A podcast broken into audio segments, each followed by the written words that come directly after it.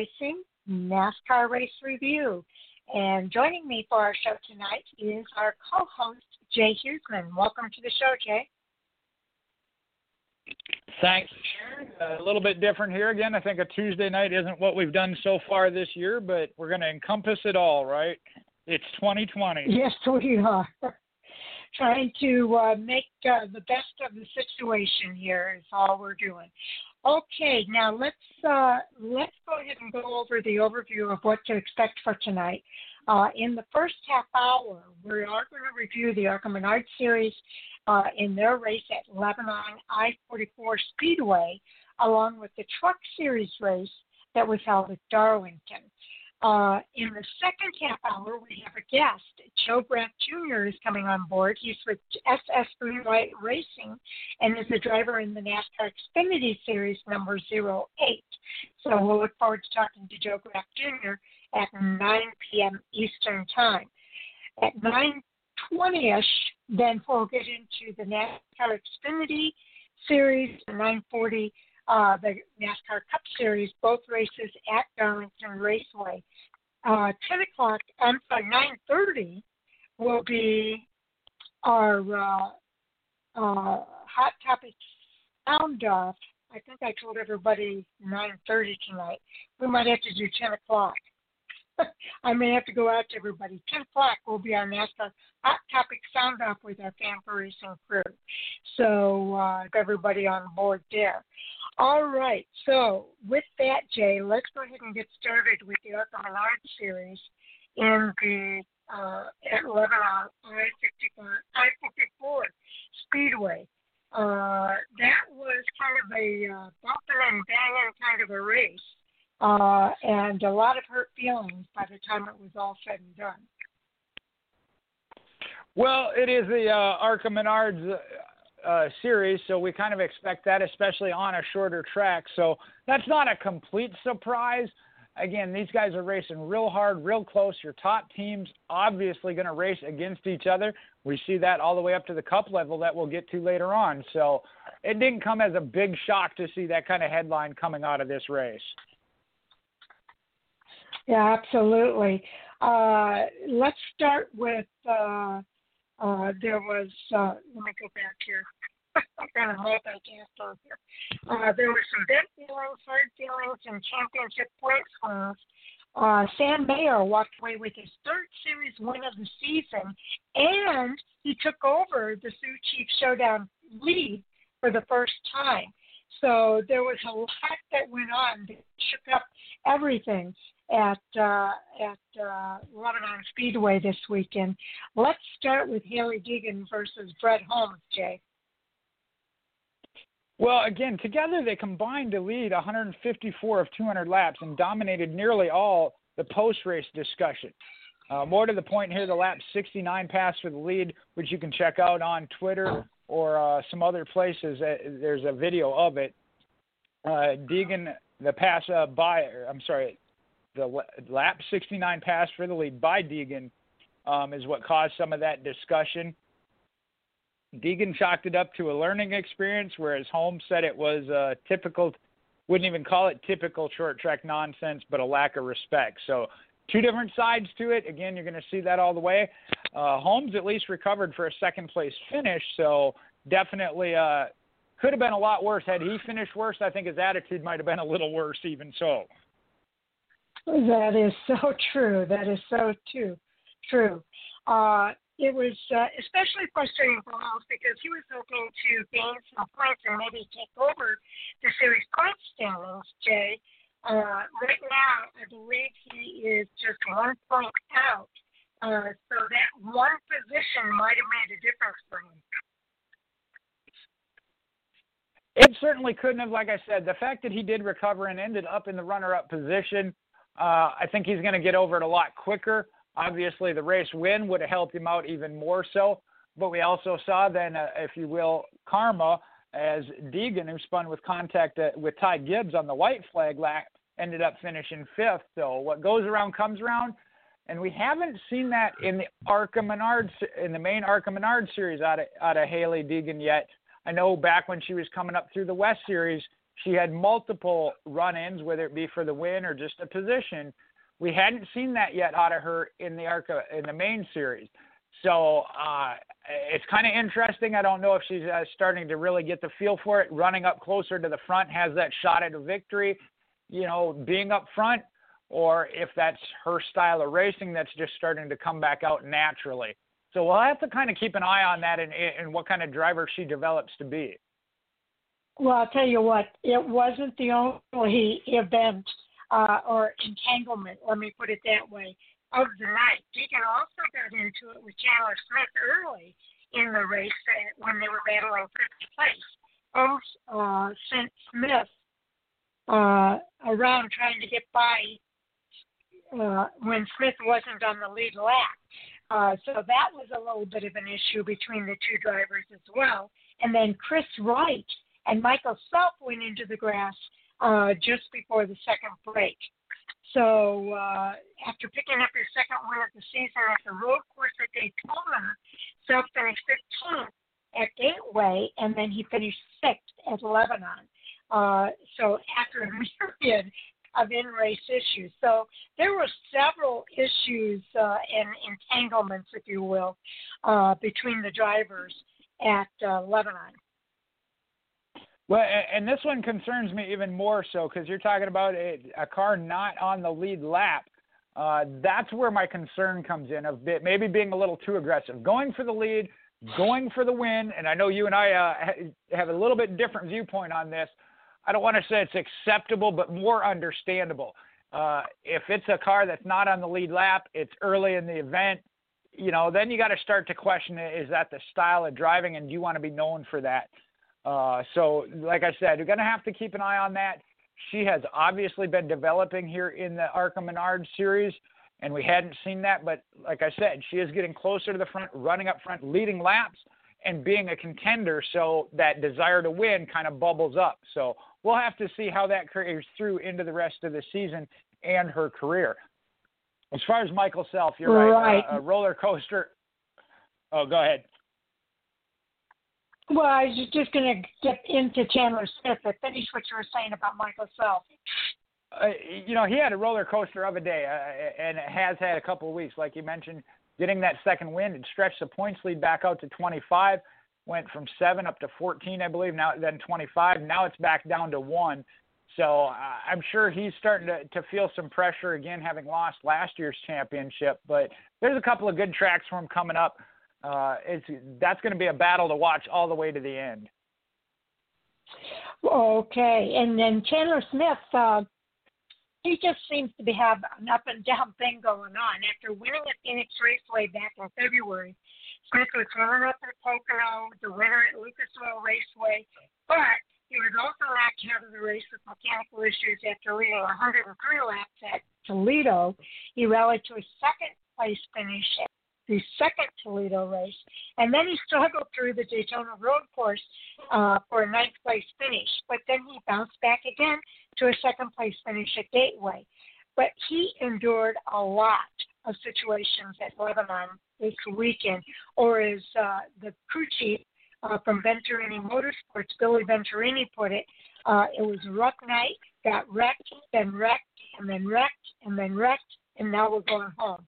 So that kind of it in a nutshell uh, what was happening for Chandler Smith over the weekend. And there were a couple of little uh, Twitter back and forth between Chandler Smith and Greg Moss as well.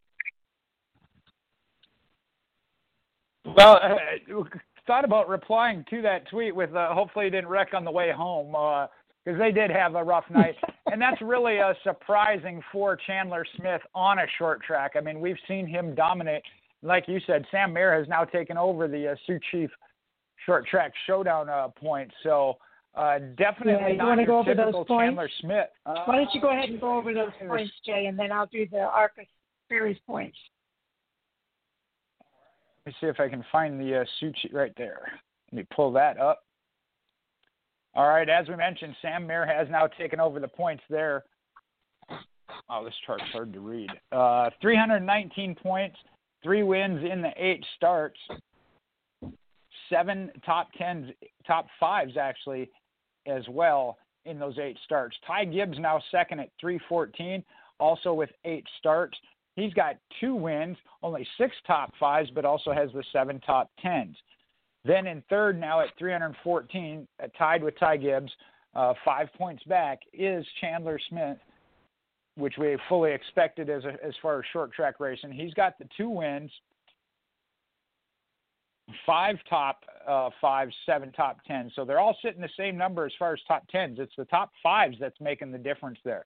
Then you do have Michael Self in fourth at 305. Bret Holmes at 304. So there again, it's a one point difference between those two drivers as far as this uh, battle as well, kind of coincidental. Wow. And that rounds out your top five. Hailie Deegan is in the sixth position at 290, so a little bit further back. Okay, in the ARCA Menard series, uh, Michael Self continues to lead, but he's got Bret Holmes right there, just one behind him. Uh, Hailie Deegan is in third, 48 points back. Drew Dollar in fourth place, 52 points back. And Thad Moffitt holds down that number five spot, 160 points back. Uh, in sixth place, uh, with 10 of 14 races, uh, it should be mentioned too that Thad Moffitt has 12 of 14 races in the book. Uh, Ty Gibbs in sixth place has 10, along with Sam Mayer in seventh place. Brad Smith has 13 of the 14 races. He's in eighth place. Chandler Smith nine races in the books, and Taylor Smith in, or uh, sorry, Taylor Gray in 10th place has seven races in the books. So the real battle is up there at the front. Uh, it's between Michael Self and Bret Holmes with that one point, and uh, being 48 points back, I'm sure Hailie Deegan was looking to try to close that gap if she could. Well, what I look at here, and I'm going to read you a stat line. In 14 races, one win, four top fives, 10 top tens, that sounds like a pretty solid season. And that's Drew Dollars. And you mentioned he's fourth in points, 52 points back. There again, good isn't good enough when it comes to some of these points battles because you got Michael Self and Bret Holmes have 13 of 14 top tens, each of them with nine top fives. So that's where that difference is, is top five finishes. You know, uh, finishing just top 10 isn't going to get it done. And that's got quite a points gap to make up I know right now the focus would obviously be with Hailie Deegan, only four points separating those two in second. And like you said, they want to be up there and winning that race and capitalizing on others' misfortune if it so happens. Uh, but again, if if your bad day is sixth, seventh, eighth, uh, you're gonna have a tough time catching them. Absolutely right. Uh, we're at that point in time where we need to move on now to the Truck Series race that took place at uh, Darlington. That was the South Carolina Education Lottery 200. The race winner was Ben Rhodes at the age of 23, uh, driving the number 99 Tenda Heal Ford uh, with Duke Thorson as his owner and Matt Noyce as his crew chief. It was his third victory in 112 Gander Outdoor Truck Series races, his first victory and 10th top 10 finish in 2020. It was also his first victory and first top 10 finish in two races at Darlington Raceway. Now, Derek Kraus, a rookie, finished second, posting his very first top 10 finish in two races at Darlington Raceway. It's also his ninth top 10 finish this year. Austin Hill in third, posting his first top 10 finish in two races at Darlington Raceway. As we mentioned, Derek in second was the highest finishing rookie and Austin Hill continues to lead the series point standings, and we'll get into that a little bit more later. But let me uh, give you the top 10 finishers finishers here. Brett Enfinger finished in fourth. Christian Eckes, another rookie, in fifth. Raphael Lessard, another rookie, finishing sixth. Todd Gilliland in seventh. Stewart Friesen finishing eighth. Timmy Hill is in ninth. And Brett Moffitt rounds out the top ten. Well, one thing I, and I know the, the uh, the Xfinity having run the day before, and then with the truck race, I remember thinking that Daytona was supposedly the wild card. And I know Darlington is a truck a track too tough to tame. We had some big name veterans that were returning to the sport and making some runs. but it really turned out to be that shootout there at the end. And this is why I think some of the crew chiefs are no longer crew chiefs, or not to take a shot at Larry McReynolds, but have a little less hair because they were put in a, in a tough, tough position. Sheldon Creed dominating that race, victory all but wrapped up. Caution comes out late. You got to make that call. Tires or no tires. Darlington, uh, tough call to make. I, I believe even Ben Rhodes said it. He kind of wanted to come down for tires. When the other teams didn't, they stayed out. He said, okay, the team has confidence in me. I'm going to go get it done. And he did. Uh, great battle there at the end. Derek Kraus, rookie, coming so close to his first victory.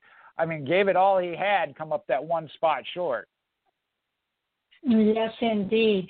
Uh, now, the 23 of Brett Moffitt and the number two of Sheldon Creed won the first two stages of the race. There were seven caution flags for 35 laps and 11 lead changes among five drivers, Jay. Uh, and you're right. Ben Rhodes just happened to be in the right place at the right time uh, to be able to come home with that victory. And sometimes that's exactly what you need to do. Uh, in this case, uh, the guys were really fighting hard for that victory. Uh, if you want to uh, go over the points reports, I'm going to see if I can get a different uh, set of earbuds here and uh, see if I can improve my voice quality here. All right. Well, you mentioned uh, Austin Hill is still your points leader. Again, does have one race win with seven playoff points. We're down to one race coming up here at Richmond to set the uh, Truck Series uh, playoff 10. It'll be 10. We'll get down to that here in a minute. Uh, second place will be Brett Moffitt. Doesn't have any wins, and ha- but does have five playoff points. Sharon mentioned picking up another stage win this past weekend. Then you have Zane Smith. He does have the two victories, so a total of 14 playoff points. Put him second as it stands right now, uh, going into Richmond as far as playoff points. Fourth place is now Ben Rhodes with that victory. He's got the five playoff points. Fifth place is Sheldon Creed. Now he's going to, again, minus Richmond, we do have one race left, but as it would be right now, with 20 playoff points in those three wins, he would be your points leader with the reshuffle. And you got Christian Eckes, a rookie, another rookie that has is pretty. I believe he actually did lock in this past weekend. Doesn't have any playoff points though in his bucket. Matt Crafton has one win, uh, five points, sitting in seventh. Eighth is Grant Enfinger. Two wins early in the season for a total of 11 playoff points, so we'll be reseeded pr- fairly decent.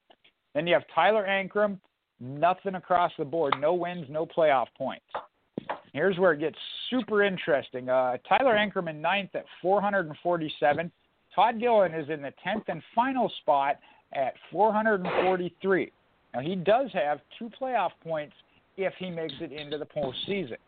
But right on his tail, and we've been watching this battle, and it came into fruition here at Darlington between Derek Kraus. He is at 433 points in the first position outside of the playoff cut line. So that'll be a race within itself comes Saturday, uh, actually Thursday night, sorry, for the uh, Truck Series. Then you got Raphael Lessard and Tanner Gray, two rookies. 377 and 350 points. They need that victory to get in. 14th, 15th, there you got Stewart Friesen and Johnny Sauter, two veterans. Man, I I don't know what Sauter needs to do. Uh, that you can't even blame that on 2020. I mean, this this has just been an awful, awful season for him. It has. It's not the typical Johnny Sauter kind of season, and uh, hopefully uh, he will be able to come up with a win. He's got one last chance uh, because this next race at Richmond is the last race of their regular season uh, before the playoffs begin for the Truck Series. So uh, he doesn't have much time left, but uh, uh, I'm sure Johnny Sauter will get it all figured out, hopefully for the next season.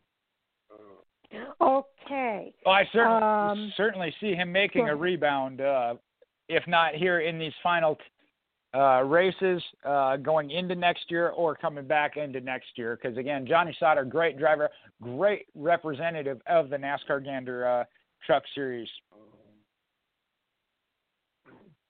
Yes, he is. Okay, uh, Jay, do you uh, have anything more that we need to say here about the truck series before we kind of move on here? Uh, no. Um, it was good to see, and uh, I know we'll get to this in hot topics. I got something for us in hot topics, but it was good to see some names. I know they didn't have their best race. Greg Biffle, David Ragan, and Trevor Bayne mm-hmm. uh, back in the Truck Series. We have talked about that multiple times. We have Matt Craft and Johnny Sauter as what we call the veterans of that series, uh, not just in racing, but of that series specifically. To see some names like that coming back into the Truck Series gives you that wide range, young kid, mid pack, and elder statesman, if you will. Uh, so uh, definitely some interesting things that happened there at Darlington. I know Ragan's made some uh, several spot starts, so it'll be interesting to see what the future holds for the Truck Series as far as these drivers. Yes, indeed. Uh, definitely looking forward to finding that out. Uh, now then, uh, let's see. We've got a couple minutes here, Jay. Uh, why don't we go over the uh, uh, situation with the fantasy points here uh, and see what's happening with our Fan for Racing fantasy group? All right. Well, uh, unfortunately, those that picked those veteran drivers I just mentioned, uh, again, not the best of weekends as it shook out. Let's see, find the truck series here. Sam actually came up with the best of six points with Austin Hill. I was behind him with five with Matt Crafton. And to put that total points, the truck series for us, definitely one of the best battles we have here at Fan for Racing in the fantasy group. Andy's lead shrunk a little bit, a lot bit, if you will, 55 points. Sam is now at 54. Whoa. Third place would be oh, yeah, yeah. That one, uh, that one shrunk down on him. Uh, Owen's at 44. Sharon, you're at 43. James and I are at 41, and Mike is at 31. I know Mike did miss two races there, but uh, he's also had some uh, some tough picks throughout the uh, throughout the year. Now in total, 24 points. Take Mike out of the equation though, and it's a 14 point difference. We got one more race, and we go into playoffs, and that means it's 14 points per race. So uh, even Mike wow. not out of it by any means. Okay. Uh, do you want to go ahead and do the Xfinity and Cup? Okay, uh, run through them all. Uh, Xfinity Series. Oh, and again, I had a little bit of an interesting shake-up there at the end. Mike got the six points, didn't get the race win, but got six points for Ross Chastain. Denny Hamlin gave Andy six, and he's been dominating this Xfinity Series. So we'll just start there. And uh, in this case, it's not the bottom one we want to not talk about; it's the top one. Andy's got 91 points. Second place is actually me at 76. So 16 points there, not out of realm, but quite the gap just from first to second. Uh, then it then it's pretty competitive. Owen's at 70, Sharon's at 65, Mike is at 59, and Sam I'm sorry in there as well. James at 56, Sam at 52. So there it's uh 20 24 points from last up to second, and then you got to throw on that additional 16 that Andy has just absolutely thumped us with. yes, indeed. And looking at the cup side, that one Andy had closed up on me as Kevin Harvick got him 14 points. Again, this is a first playoff race in the cup side, so 14 points for Kevin Harvick uh, and Andy. Sam picked up 10 with Joey Logano. I did manage to minimize it, eight points there for uh, Erik Jones, but that close that up a little bit, 13 point difference. I lead at 127. Andy is at 114. Sam is now at the 100 points, 100 points even. Owen coming up on it, he's at 93. Sharon, you're at 83. James is at 72, and Mike at 68. Now, again, a lot more races, and I know Mike missed more of the races here in the Cup Series. That one got a little bit bigger gap, but again, we're into that playoff point or uh, playoff points, double points. Uh, I certainly don't like to see the second place behind me there gaining on me like that of picking up those 14 points. But overall, I hear you. We did we did have a little bit of a change there. Again, Andy stretched the overall point lead. He's got 260. I'm at 244. Owen has moved into third now, though, at 207. Sam is at 206. Sharon's coming up on the 200 point mark at 191. James is at 169, and Mike at 158. Okay, just hasn't been my year this year. Okay, real quick, I do want to give a couple updates here on the ARCA Menard series and their next races. Maybe, uh, mark your calendar Sharon, Sharon, for this. Yeah. You said it hasn't been your Yeah. year. Maybe you should pick the race winner when they win. You know, like uh, Ben Rhodes. oh, no, no kidding. Okay. Uh, anyway, with the ARCA Menard series, uh, a couple of races coming up this weekend at Toledo Speedway on Saturday, September the 12th. You've got the ARCA Menard series race the Royal Truck and Trailer 200 at uh, 5 p.m. Eastern.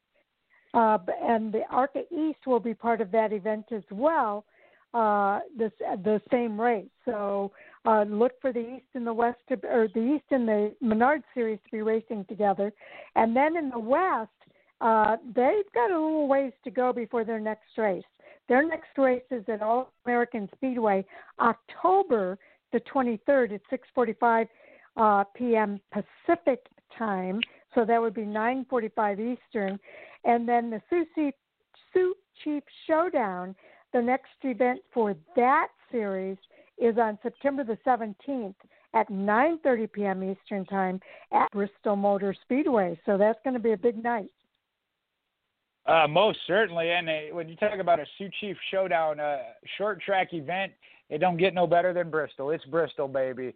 So that one definitely going to be exciting. I think we'll see some uh, bumping and banging, beat fenders, and hurt feelings there as well. I think I think their people come into that facility with hurt feelings, don't they? Yes, they do. Okay, now the Bush Beans 200 at Bristol, that will be televised on FS1. They'll race at All American Speedway in October. That's going to be a track pass on NBC Gold. So if you're not a member yet, make sure you sign up for that so you can watch that race live. And then this coming weekend, the Royal Truck and Trailer 200 will be televised on MAV TV. Uh, so you will be able to see that race there. Uh, again, if you don't have MAV TV, uh, become a member of the NBC Gold Track Pass, and you'll be able to watch the live streaming of that event there. Okay, Jay, I think we've got it all in. Uh, I do want to go ahead and uh, our next guest will be coming up here at nine o'clock. We've got a couple minutes, but let's uh, talk just briefly about that Xfinity Series race uh, that took place at uh, Darlington Raceway this weekend. Uh, that was an exciting race as well. To actually kick off the weekend here, and yet again, in my mind, I was just thinking that Daytona was the wild card. This one was pretty wild in and of itself. Veteran driver Denny Hamlin coming down again. You would expect great track for him, great team, dominated the event, but didn't come up as the winner. And just like the truck race, it was the third place guy that ended up winning. Uh, Brandon Jones at the age of 23 in the number 19 Toyota for owner Joe Gibbs and crew chief Jeff Meendering. Uh, it was his fourth victory in 161 Xfinity Series races, the third victory and 12th top 10 finish this year, and the first victory and third top 10 finish in seven races at Darlington Raceway. Ross Chastain finished second, posting his third top 10 finish in seven races at Darlington, and it's his 20th top 10 finish this year.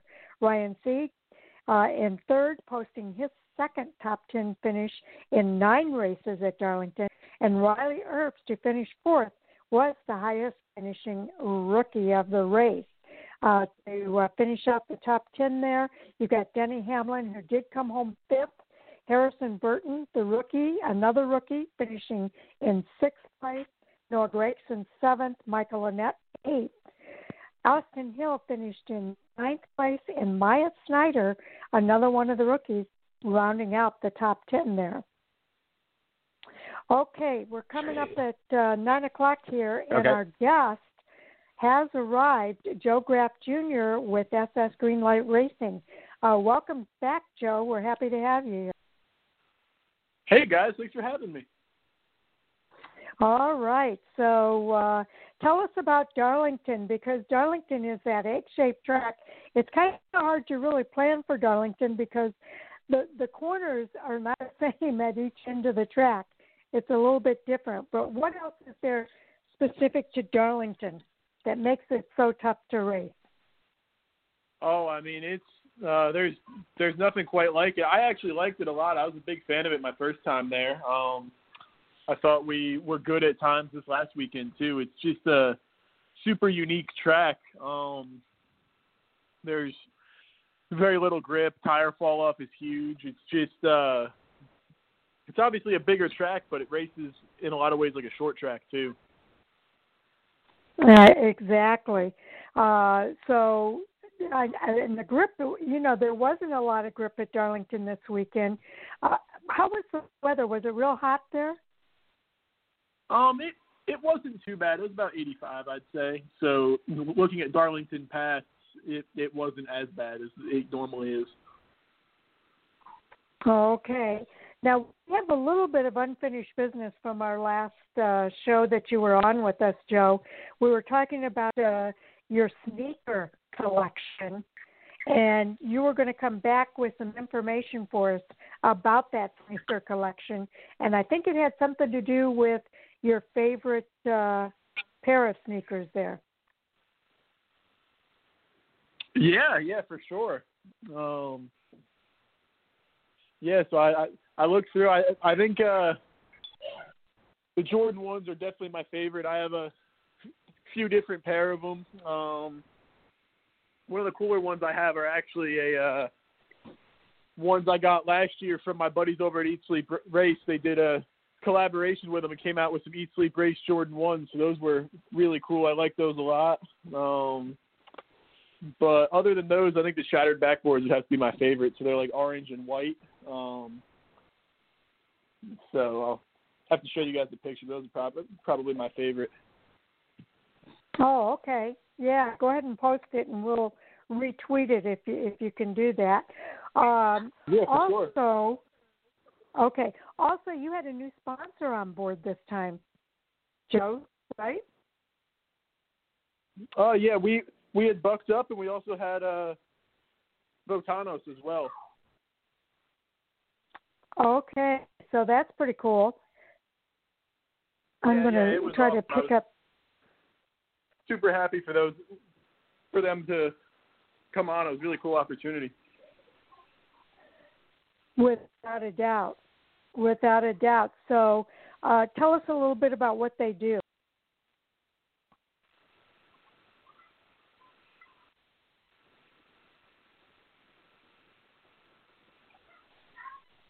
Did we lose you, Joe? Uh oh, we lost Joe there.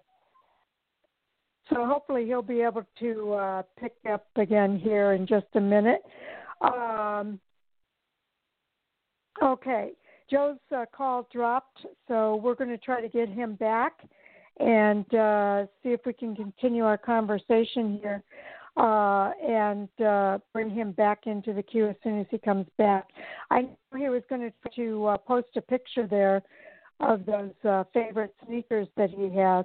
He has an amazing collection of uh, sneakers, and uh, he he uh, has uh, posted about it on video a few times.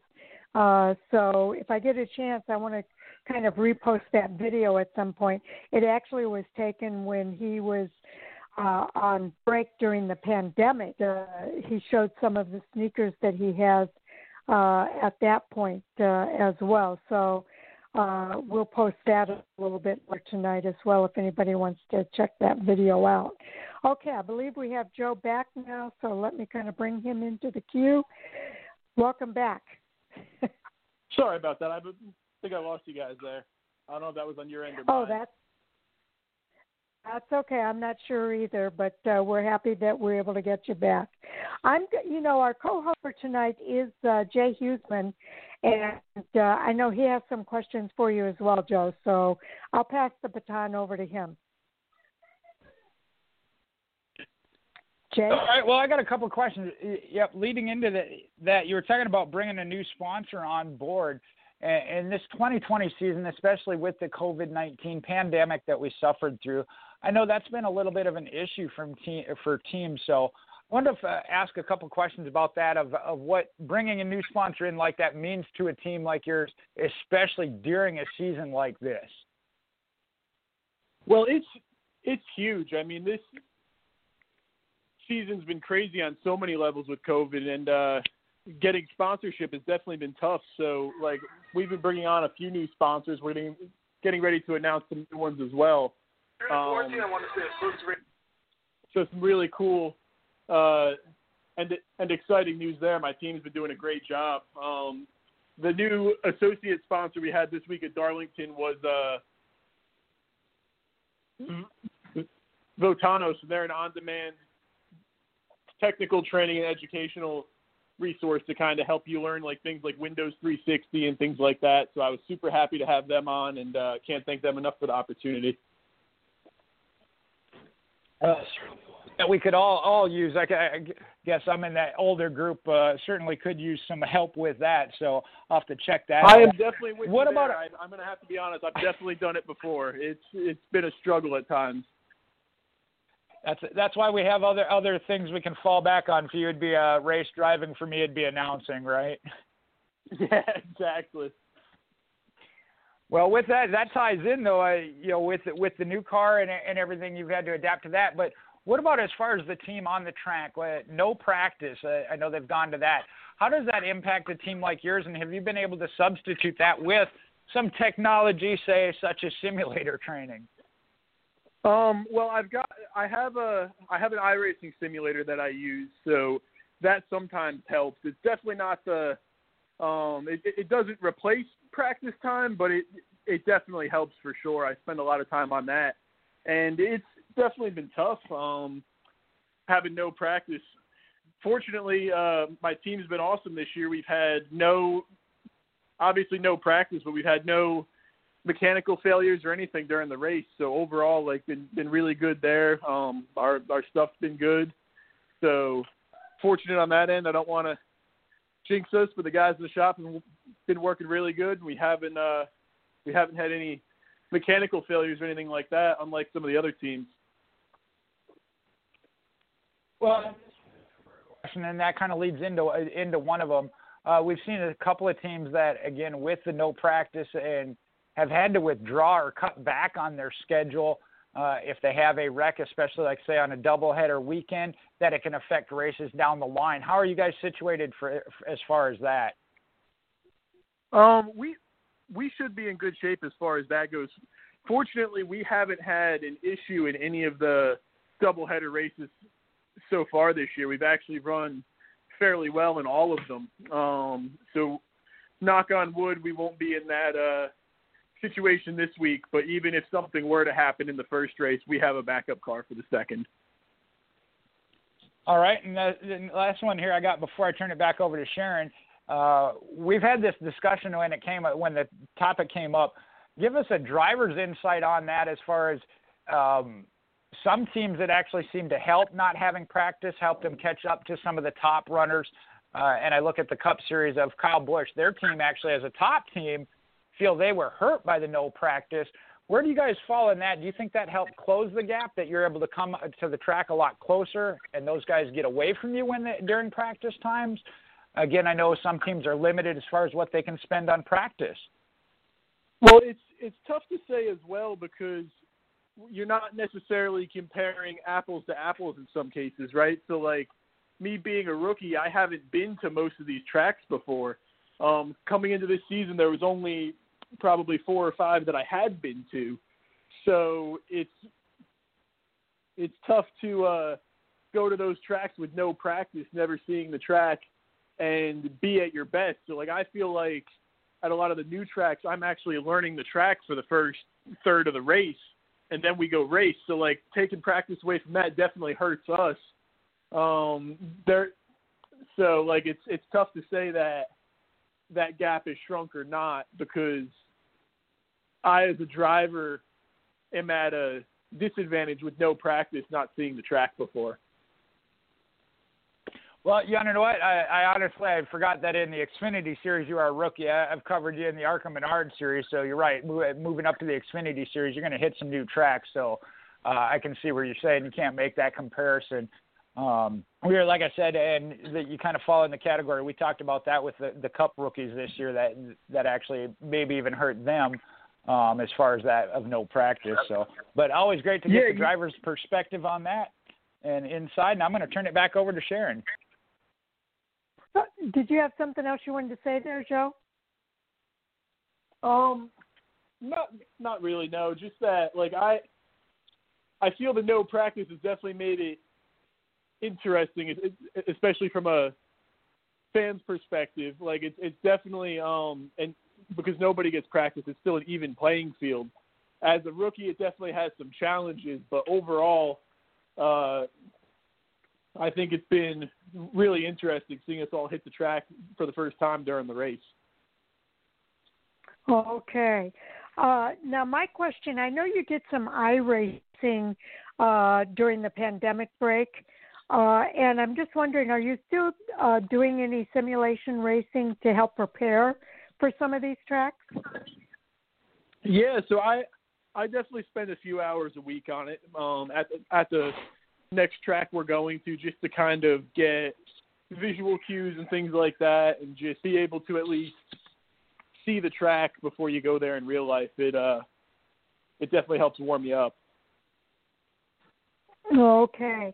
And and i forget who i was listening to because i listen to the scanners sometimes and wh- whoever it was i was listening to apparently they had done some iRacing as well and they were saying how darlington was pretty darn close to the simulator. Do you, do you find that to be true with a lot of these tracks, or are there any tracks that are maybe just a little different than the simulator? Um, I don't think anything is exact. Um, nothing 100% replaces being in the car and getting that feel and everything, but it's it's definitely a really useful tool. Um, so like I think Darlington it, it had some similarities. It had some like it. It's not a one to one comparison, but it's definitely the best um, product out there that you can try to use to simulate what you're going to feel when you get there.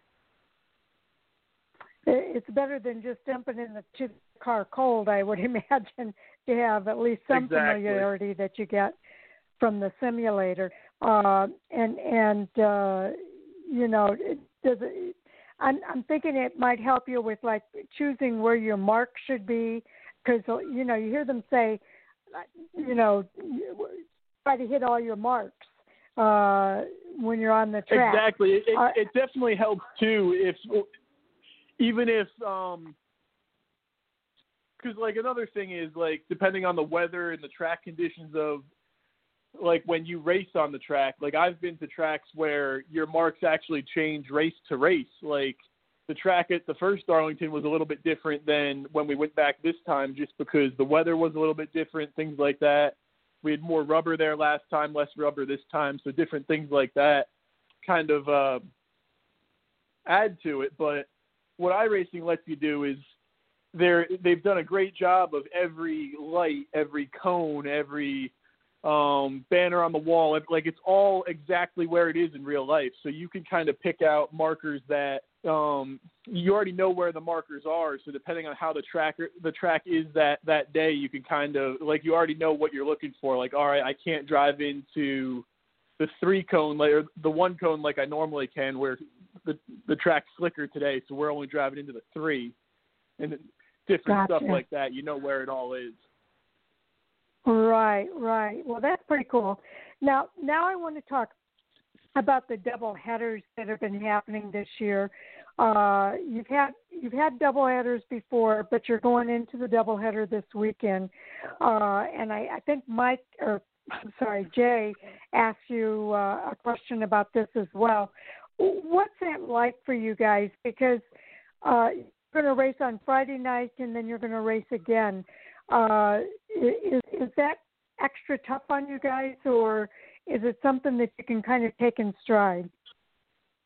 I actually love the double headers. Um, I think it's a way to obviously do well in the first race, but you have that whole race to learn and figure out how that track races and things like that, and then go do it again the next day. Um, I've I've actually been a big fan of them this year. Some of my uh, favorite races been, have been the doubleheader races. Oh, okay, that's kind of cool, and that ties into kind of I, I guess what we were talking about with that not having a practice and everything. So For it sure. kind of gives you a little bit of a practice that you can utilize then the next day uh, with what you learn. Granted that you don't have any weather changes. Exactly. Okay. Uh, Jay, I'm going to give it back to you in case you have another question you'd like to ask. Yeah, actually, I did. I want I wanted to get uh, again a driver's perspective. The choose cone has been in play for a while now, and I know there's a couple of tracks where super speedways and road courses where they don't implement it. But get a, your feedback, Joe, on, on that of how that's working out, what you think of it, and whether or not you think it should be in play at super speedways and road courses as well. Um, I I think it's been awesome. Um, I've I've grown up running short tracks and in uh, legend cars and stuff. The choose choose cone was something we always used. So uh, it's it's good to finally see it in NASCAR. I think it adds a level of strategy and another uh, to kind of take a risk that that, that wasn't there before. So I, I definitely like it. As far as the uh, as far as having it at road courses and super speedways, um, I think it could definitely be something you could see at road courses in the future. At super speedways, it's tough because I I feel there's going to be a lot of mistakes made with um, teammates trying to get lined up in the same row and things like that. Um, I, I think it actually might take a little bit away from that because you'll be able to see all these teams get lined up to where they they can work together right off the bat sometimes where it's kind of interesting trying to see us all get get to who we're working with if we're not starting right in front of them or right behind them. Okay, that was one of the things when we had that di- discussion uh, here with our hot topics of why not on super speedways and teammates lining up was one of the uh, the points that got brought up. I know you're at a little bit higher speed there, so like you said, it kind of opens the door for a late decision might be a mistake and, and cause some problems before you even get to racing. So uh, appreciate that, Sharon. I, I did forget to ask him that while uh, while I was on with him. Oh, okay, no problem.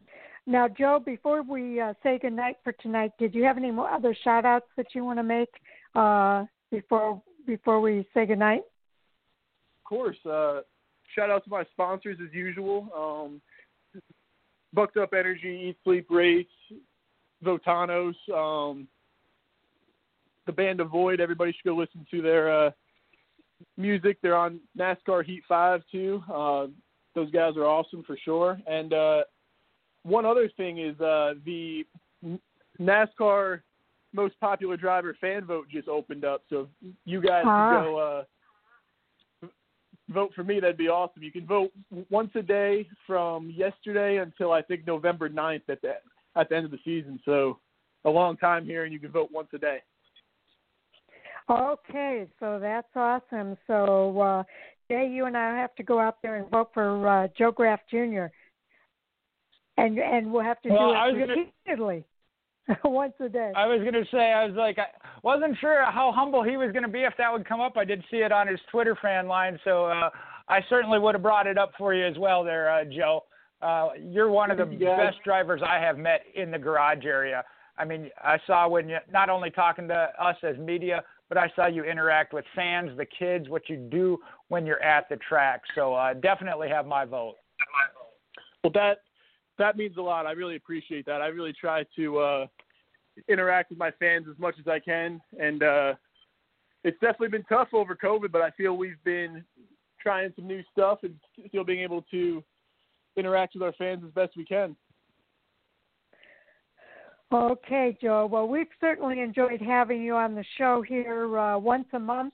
And uh, I know we're a little off schedule here, but we'll look forward to talking to you again at the end of September, the last Monday of September, and uh, we'll continue that through the remainder of this season.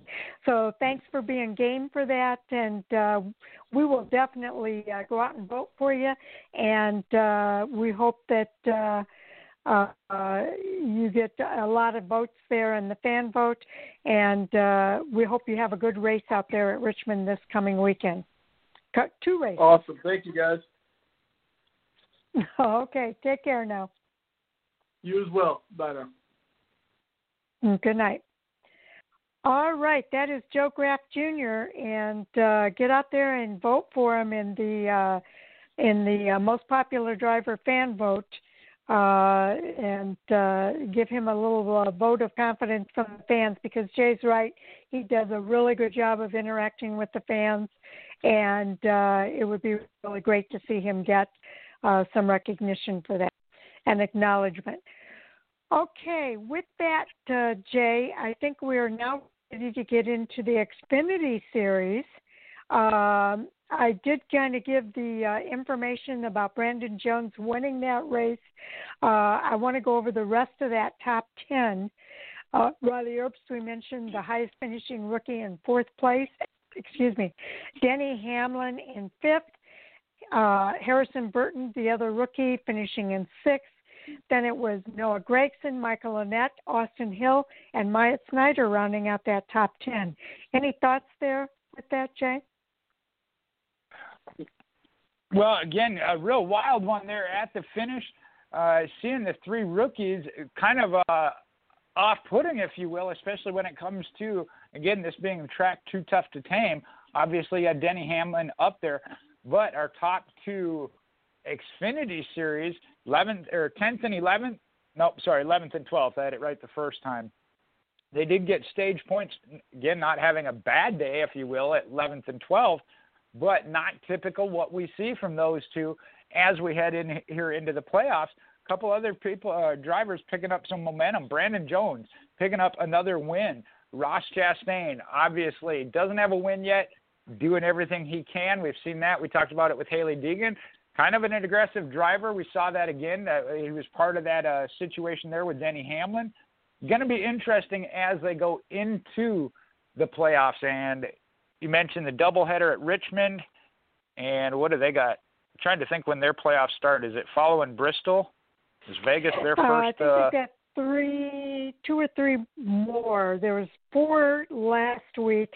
I think there's three more yeah, races the before their last. the two at Richmond, then Bristol, and I think they start their playoffs at Las Vegas. So correct. Uh, short okay. track kind of plays into all of their uh, cat- the category for all of them, uh, coming from uh, dirt track racing, road course racing. So that bumping and banging certainly not uh, an issue for any of them. Uh, going to be interesting next couple of three races. It certainly is. You know, Denny Hamlin dominated.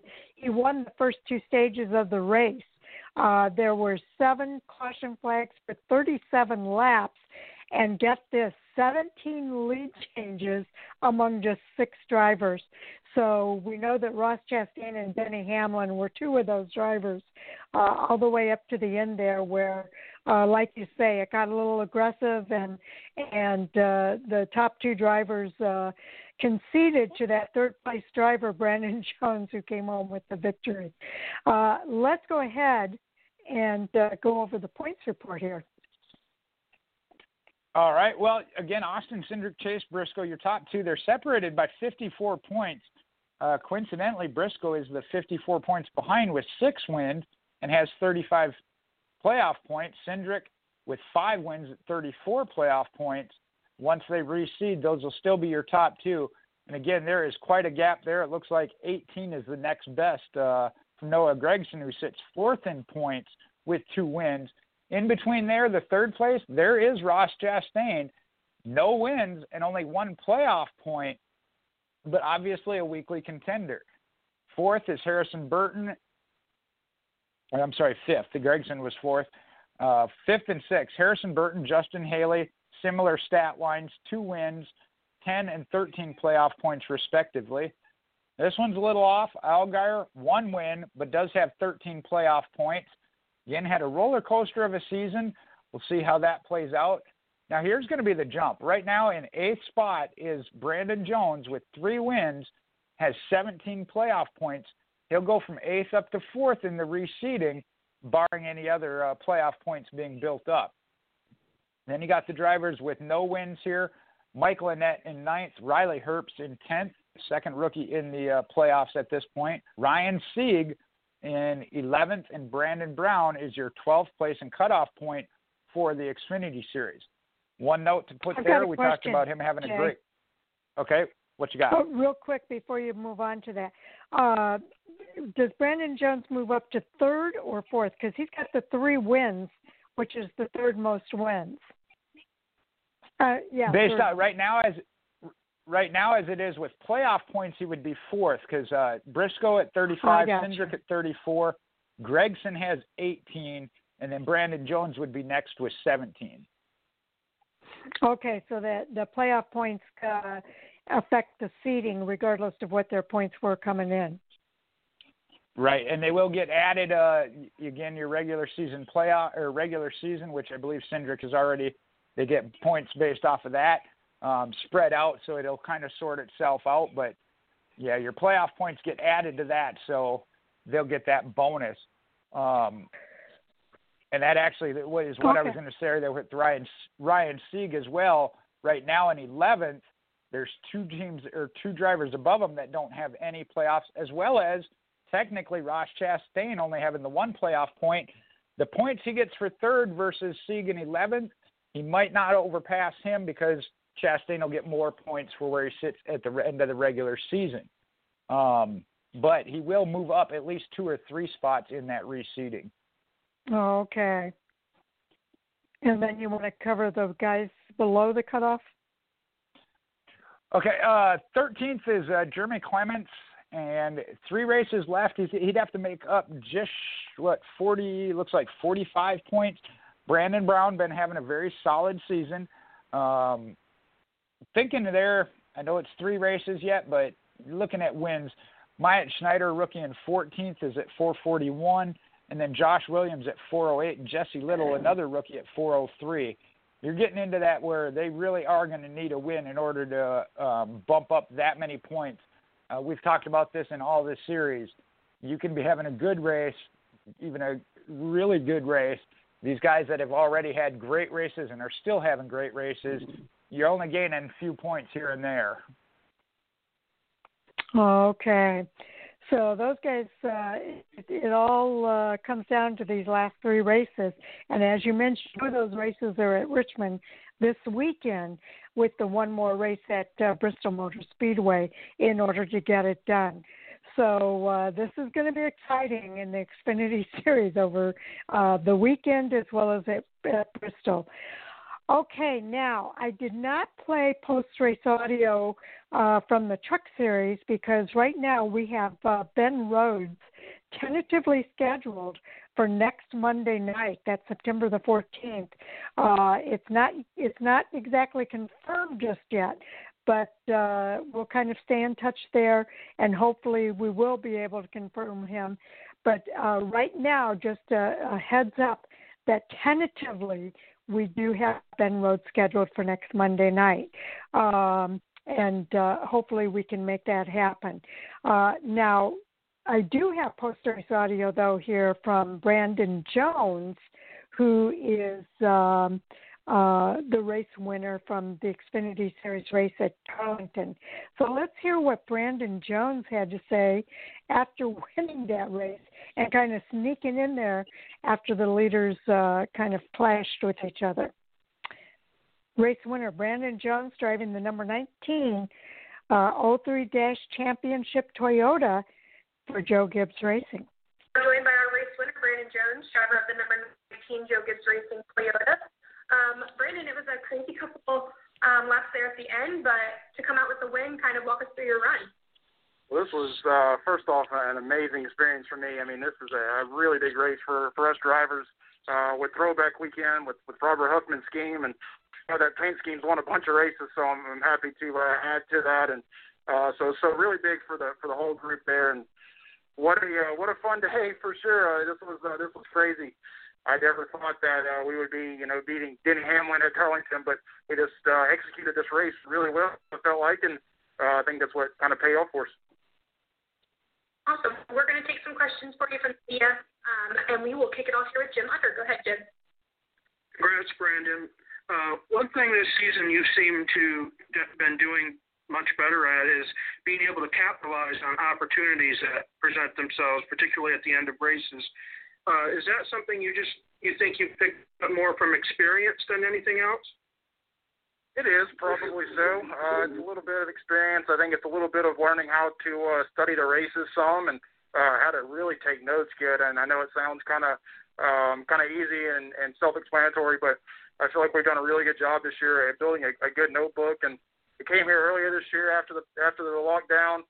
Didn't really have a, a great race. We had speed at the end of the day, and uh, it just never showed because we had loose wheels and and everything there. But had the speed, so we we kind of went back and and watched a bunch of film. We've got SMT now, so we can see uh, exactly where we were getting beat, where we were doing good, and uh, so I think we just kind of put you know everything together and uh, and and made a, a full race out of it. But uh, that's what we've been doing at every single racetrack, and I think that's why you've seen a little bit more maybe consistency out of us.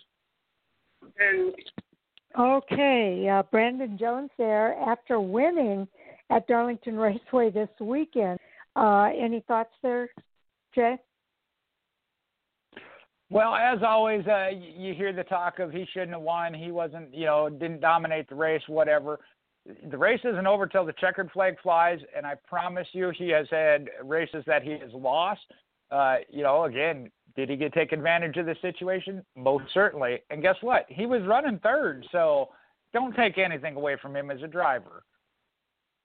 I totally agree with you. Um, I, I know Andy and I talked about it a little bit in the race chat this weekend, and uh, we were kind of, and that's kind of what happens with Brandon Jones. But that that is what happens. You put yourself in the right place so that if something does happen up there at the front, and he could probably see that those guys were going at it, all he had to do was bide his time and wait for it to happen so that he could zoom in there and take that win. And and that takes a certain amount of skill as well. So uh, I agree. We can't take anything away from Brandon Jones there. Uh, he was in the right place at the right time, and even though it's happened a couple of times there for him, uh, he's taken advantage of those situations, and that's what you should do in those situations. So he's doing exactly what he should be doing. Okay, uh, with that, I know we're a little bit ahead of schedule here, but let's go ahead and get into uh, the Cup Series race at Darlington Raceway, uh, the 71st annual Cookout Southern 500. A fantastic weekend. I'm so glad to see the Southern 500 at uh, Darlington over Labor Day, and I love the throwback schemes uh, that are out there on the track. Uh, the race winner was Kevin Harvick at the age of 44, driving the number four Busch Beer Throwback Ford. Team owner Tony Stewart and his crew chief Rodney Childers.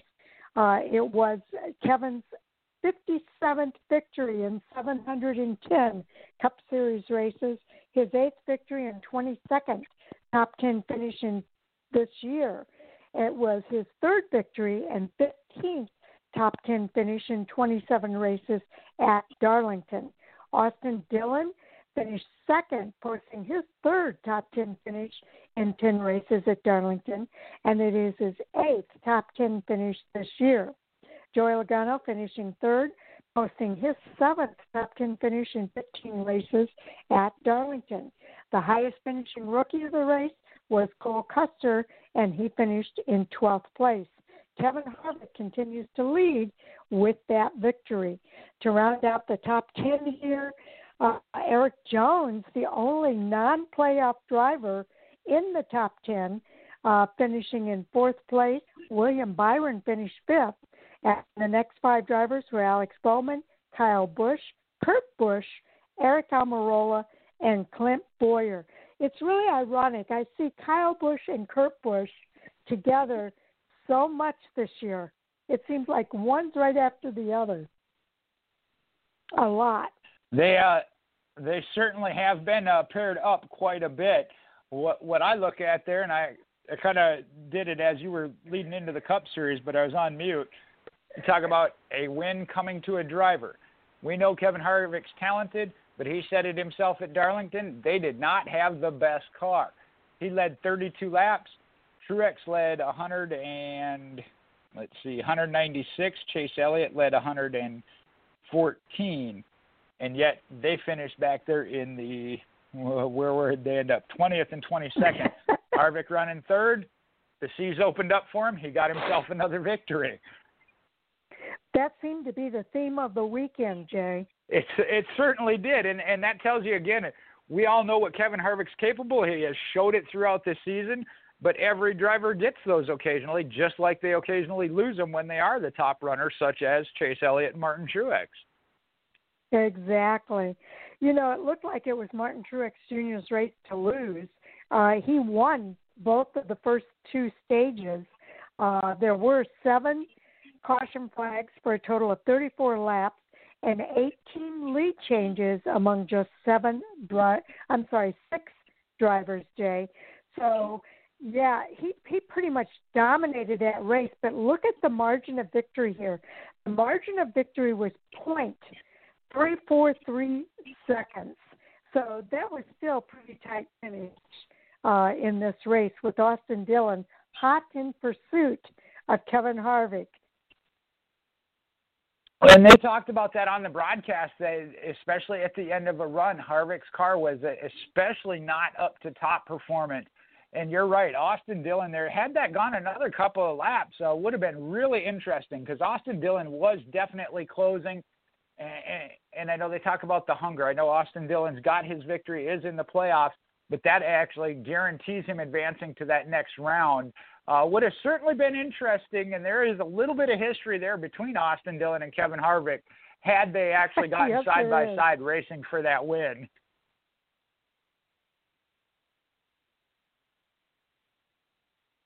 Still here. Jay? Oh, okay. Yeah, I'm still here. Okay. Yeah, it sounded like you had more to say there. Oh no, like I said, it's one of those. Unfortunately, is a is a thought of what could have happened. Uh, again, you mentioned how close the margin of victory was, but uh, it didn't quite pan out. Uh, good run for Austin Dillon. Obviously, gives him momentum uh, as well as building up at least in the irregular points. But that win is an automatic move on. Harvick was going to move on no matter what. So we'll have to see. Uh, like I said, if they can get side by side, it would have been a lot more interesting. I think. It surely would have been. Uh, you know, uh, uh, the, and I mentioned this in the chat too. I remember the silver spoon comment from Kevin Harvick in relationship to Austin Dillon uh, and their relationship at uh, at uh, RCR. But uh, hopefully they've kind of moved on past that. But you're right, there there has been some history there between those two drivers, and uh, it would have been quite interesting had uh, Austin Dillon been able to even pass Kevin Harvick with a car that he admits was not one of his better cars. Well, and it, that history of the silver spoon comment was a long time ago, but it's come up more than once here. I'd say within the past two to three years. So uh, they may say they're past it, but it still comes out once in a while. It does indeed. Uh, let's go ahead and hear about the points report. Well, obviously that puts Harvick even further up top again. He's still got a 19 point lead now over Denny Hamlin, 46 over third place Joey Logano. Back to fourth is Brad Keselowski at minus 51. Alex Bowman set up real good at minus 54. Truex is at minus 57. Chase Elliott minus 61. Austin Dillon 63 back. William Byron 64 back. Here's where it's going to get a little uh, interesting. Austin Dillon at well, let's start here, I guess. Yeah, 40. Okay. I'll hit those in a minute here. Uh, Kyle Busch, you mentioned Kyle and Kurt Busch right there together, uh, 10th and 11th in points. Aric Almirola, Clint Bowyer, Cole Custer, Matt DiBenedetto, and Ryan Blaney. You know, with after this reseed in the first race in the playoffs, DiBenedetto and Blaney are at 2016. Cole Custer at 2030. Clint Bowyer is in 13th, which will be the the 12th place being the cutoff line following the next two races, which for the Cup Series will be Richmond and Bristol. Bowyer is actually and tied with Eric Elm. Yeah. Okay. Oh, go, go ahead. ahead. No, I was okay, say uh, the same thing. Go ahead. Yeah, Aric Almirola at 2033 is the cutoff. He's tied with Clint Bowyer. Uh, the advantage goes to best finish, and I believe it's the within the within the round, correct? Yes, I believe so. Okay, so if there's a tie going at the end of one of the cutoff rounds, it's going to be the best finish within that round. Uh, obviously, a win, you'd be locked on, moved on. So second place, any of them that have a second place or best finish within that round. But again, there the cut line is at 2033. Kurt Busch is at 2037. Kyle Busch is at 2040, 2040, so only seven points up. William Byron, two more up at nine. Austin Dillon, just talked about that. He's only 10 up. Uh, again, that win would have guaranteed it. Uh, Chase Elliott, again, a rough finish there. Not necessarily how he ran. 2045, talking 12 points. Martin Truex only 16 points. So you're getting into that gap now. Looking at it again, Richmond and Bristol, two short tracks. A lot of things can happen, but there are some drivers that are very good at that track. To include Matt DiBenedetto. So I don't know if a second, third, top five finish there is going to do him a whole lot of good. He really needs to go after that victory. Yes, indeed. And and another point on the uh, tie between Aric Almirola and Clint Bowyer. What's really interesting is you say best finish in the round. Well, Aric Almirola finished ninth. Clint Bowyer finished in tenth. So that's how important every position is in this series and every series for that matter. So uh, that that finishing order of that race is what gave Aric Almirola the advantage there. I did. I hadn't even noticed that that that, that it was a one position difference just in this first race. So, uh, be interesting to see their Richmond and uh, Bristol results. Well, and the other thing that I did notice is that Aric Almirola happens to have five playoff points to Clint Bowyer's four. So I don't know if that plays into it or not, but he does have an advantage in that perspective as well. So uh, definitely interesting uh, to see how close uh, these points can be, and uh, that can go all the way up to the championship. It most certainly can. We have seen it before uh, going into the final four. Uh, that I believe it, if it wasn't a tiebreaker, it was a one or two points uh, back with Jimmie Johnson, I believe. Okay. Okay, now I do want to um, uh, play some post race audio here. I'm going to give you the choice, Jay. Uh, we do have Kevin Harvick. His segment's about 20 minutes, just a little over 20 minutes long. Uh, crew chief Rodney Childers, uh, his is just over 10 minutes long. Then we've got Austin Dillon at 21:02, and then third place finisher Joey Logano at 11 and a half minutes. Do you have a preference there of who you'd like to hear from?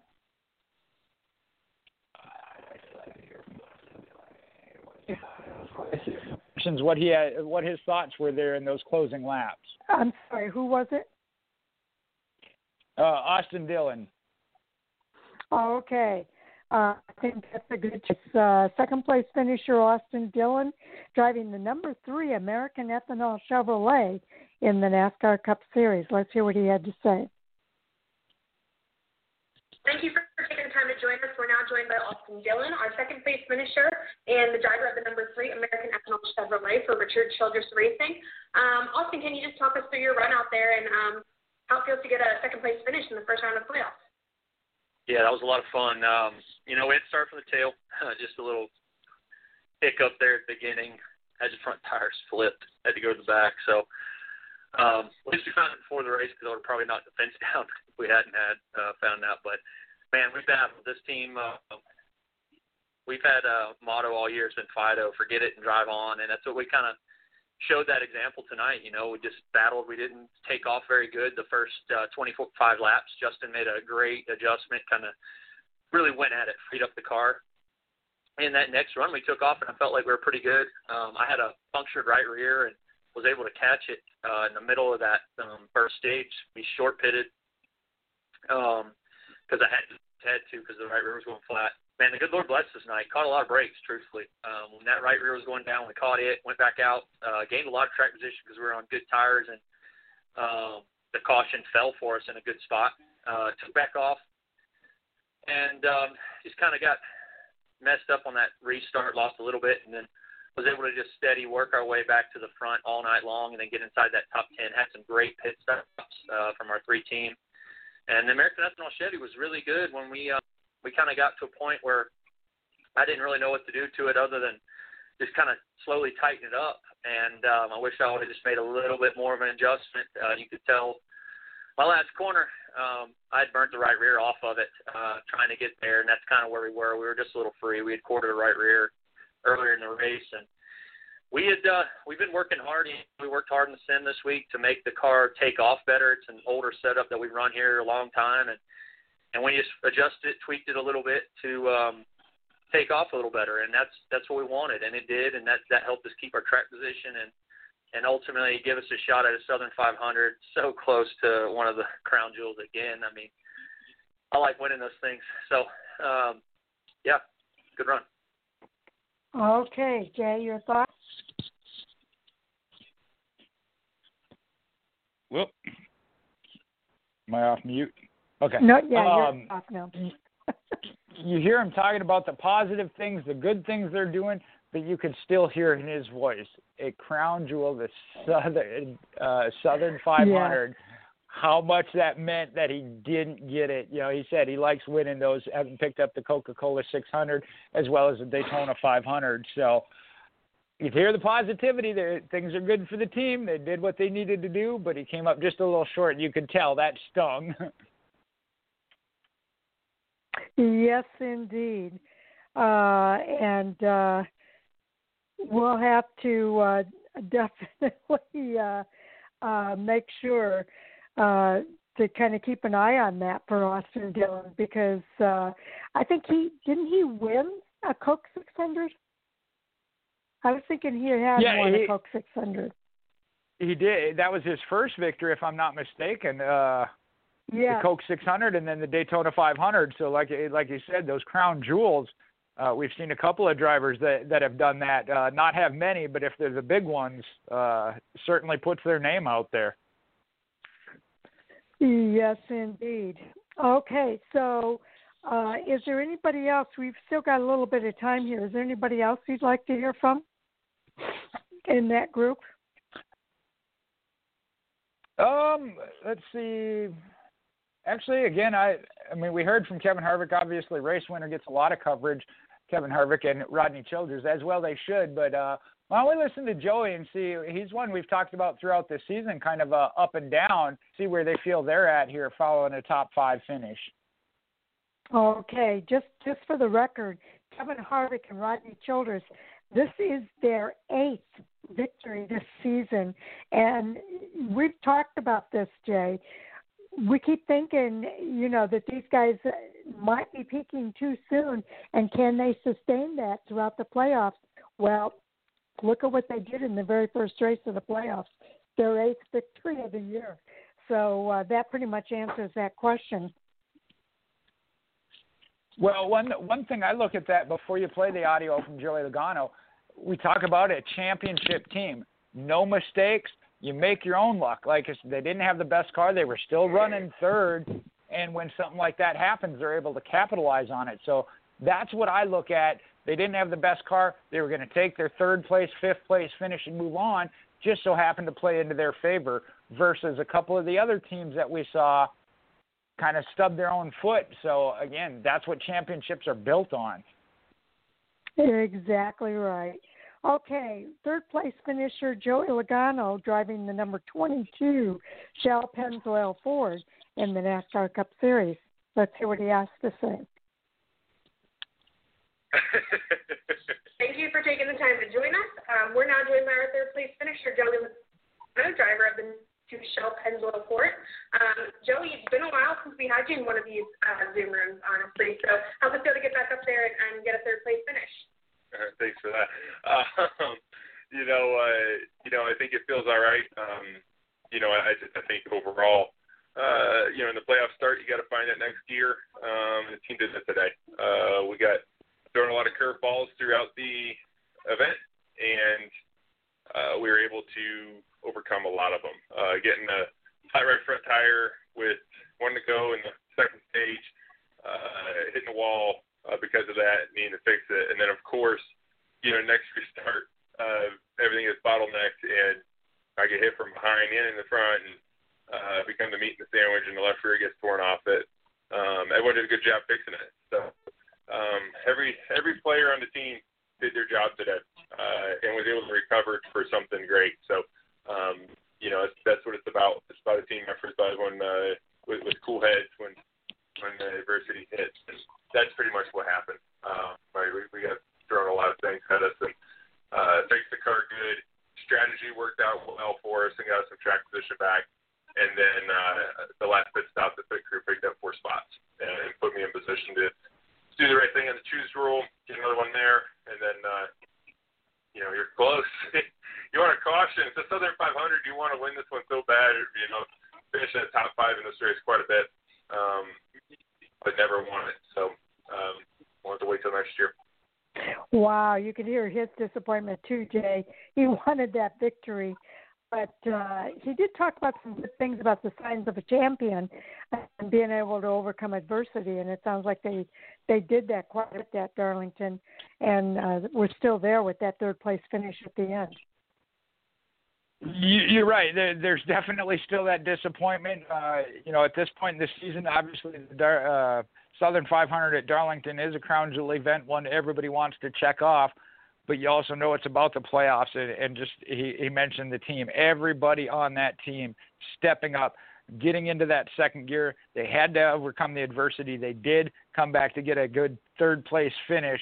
Uh, you know, you got to feel good about that set that little bit of a disappointment. You're, you're right. You still heard it in his voice as well. And he was third place, but knowing they were within range of it.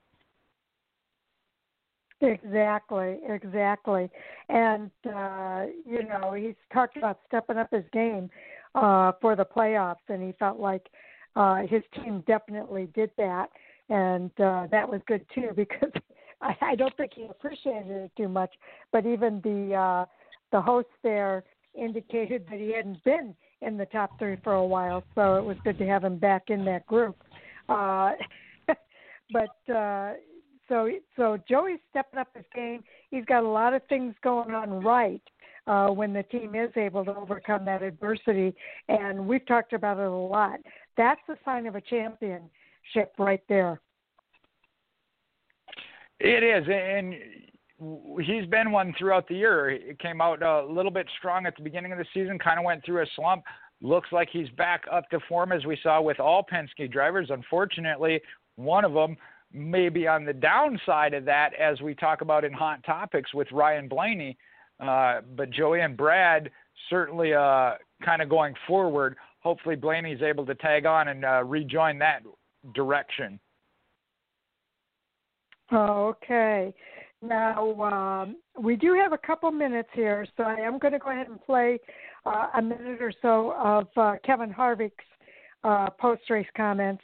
He was the winner uh, this weekend in the number four Busch Beer Throwback Ford with the NASCAR Cup Series. Kevin Harvick.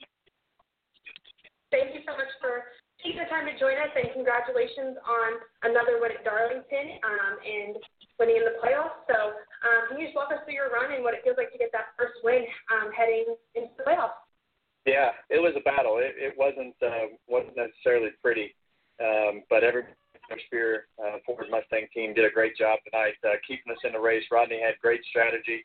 Our car was extremely loose all night, and you know we we were able to manage to to get it better, but never never really got it going as good as we'd like to. But uh, they battled and and uh, we kept ourselves in the right spot. The leaders got tangled up, and, and we were in position to to capitalize on that. So definitely definitely uh, weren't the fastest car, but definitely uh, you know put ourselves in a position to capitalize on a, on a moment. Okay, we talked about it earlier.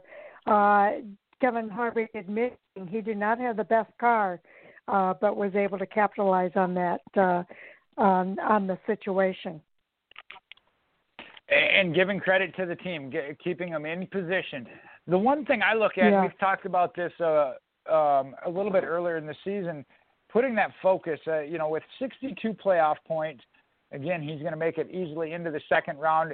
I'd have to do the math to figure out if he's locked in already, if not real close. But knowing that they are pretty much destined to be into the final four, that they might be putting a lot of their focus and effort into that. Uh, not to say they didn't have a car ready for Darlington, but you heard it. They de- didn't have the best car uh, that they've had out of their own shop, let alone the best car at the track this weekend. They just happened to come out in a good position. And again, by having an off car, they were running third, fourth, fifth. There again, that's what your championship's built on. Your bad days are fifth place finishes. Exactly. So uh, again, uh, you know, making the most of of, of uh, making lemons out of lemonade, uh, or lemonade out of lemons uh, for for uh, drivers not having a good day, and that's what drivers like Joey Logano and Kevin Harvick do, and uh, that's why they're as successful as they are. Eight wins for Kevin Harvick this season is phenomenal, and uh, it's not over yet, folks. So I got a feeling uh, that's not the last one we're going to see from Kevin Harvick this year. Uh, most certainly not, because you might see one at Phoenix. Yes, indeed. Yeah, that's a track that he is uh, very, very good at. So uh, definitely uh, can't wait uh, to see even the next round at Richmond uh, to see what happens at Richmond with in that regard. Uh, now that one, I think Denny Hamlin's going to give him a run for his money. Uh, you certainly can't uh, put it in pen. Uh, you're right, Denny Hamlin, and, and I believe that's where he won last year to advance into the uh, Final Four to even have a shot at the championship. So, and we got a couple others again, depending on who those third and fourth drivers are. Which I know we had that discussion just here last week. Uh, might have changed up a little bit here as we've seen. Again, Darlington only being the first race, first uh, race of this first round. Uh, we'll have to see who advances, but who's carrying that momentum and can continue to have good finishes, not just good runs. That's not going to do Chase Elliott, Martin Truex a whole lot of good to lead a lot of laps, but not get the finishes. So we'll see how that plays out as well. Absolutely. Uh, so you know, uh, a lot nine more races to watch for the Cup Series. We've got uh, three more races before the Xfinity Series re, uh, season is over, and just one more race at Richmond this weekend for the Truck Series before they start their playoffs. And uh, I can't wait uh, for the racing that we have to look forward to uh, for the remainder of this season. Uh, it's uh, been exciting so far, and it's going to become even more exciting, I think, as this playoff continues to unfold. So uh, uh, definitely uh, can't wait uh, for Richmond, and I'm I'm definitely looking forward to that doubleheader with the Xfinity Series this weekend. I was to say, not we're getting real close here to starting hot topics, so uh, we'll just throw it out there. We don't have to have it as our first topic, but what are you looking forward to most? The truck race, the final event, got Todd Gilliland and uh, Derek Kraus battling it out, double header for the Xfinity Series, or round two of the Cup Series uh, already into their playoffs. I'll tell you what, it's going to be fun to watch all three of those things. Uh, but that that you can't beat the last race of the regular season. So I think the Truck Series is also going to be exciting to watch. Uh, but I'm I'm crazy about uh, watching all of the racing that's going to be taking this weekend, and uh, looking forward to every single one of those races. Okay, we are at the top of the hour, and that means it is now time for NASCAR Hot Topic Sound Off. And here to join us uh, for our conversation tonight is Mike Orzel. Heyo. All right, Mike is here. Okay, Mike, uh, since Jay and I have been talking for the last 90 minutes, we're going to let you kick it off tonight. Sure. I might as well grab a low hanging fruit before somebody else gets it from me here. Major, major, major announcement today. Auto Club Speedway is going under the bulldozer after the spring race from the 2021 season, uh, and the track will be reconfigured from its current two mile speedway layout into a half mile short track. Uh, they released a preliminary I don't know if you want to call it an artist rendition or a sketch of what it's going to look like, kind of an overhead view. And it looks like a very tight track Martinsville style. Um, but they haven't said as far as what degree of banking, but they've described it as having banking like Bristol. So we're looking at potentially a track that's going to be a hybrid between Martinsville and Bristol, two of probably the most popular racetracks on the NASCAR circuit right now, coming for the 2022 season. Okay, Jay, your thoughts? Well, I was actually I thought I had it saved here where I could pull it right back up. Uh, a tweet from Doug Rice, I believe. I was going to read and then give my thoughts on it. Okay, I can't find it back right off the top here, but I'll, I'll summarize it. He said fans want more short tracks, more short tracks, more short tracks. They have one in LA, and it isn't doing well. So, with that, obviously short track racing provides some great entertainment. I'm not saying I am against a short track, but California was one of those unique tracks. I know that we only go to once a year now in Auto Club, a two mile track, but has in recent years provided some great racing. Now, I know they are probably due again out there, weather conditions and everything else being a little different, due for a repave, which is what hurt it to begin with uh, a few years back. So I'm kind of torn. I like I said, I am not against adding more short tracks, but I am also not one that wants to see every mile and a half track go away. And I also agree with Doug Rice. The fans are fickle. They want more night races. Then they don't like the night races no more. They want more road courses. Then they don't like them. They want this, but then it's in too much. And so there's a fine line. And I just, and from a business perspective, if that's what NASCAR uh, and I, I didn't realize this uh, of of who actually owned that track, Auto Club Speedway now, uh, Penske or NASCAR. But if they think that is the direction they need to go with it, I understand that. I just I, I'm leery about the whole give fans what they want immediately because it can change as early as tomorrow. Yes, indeed.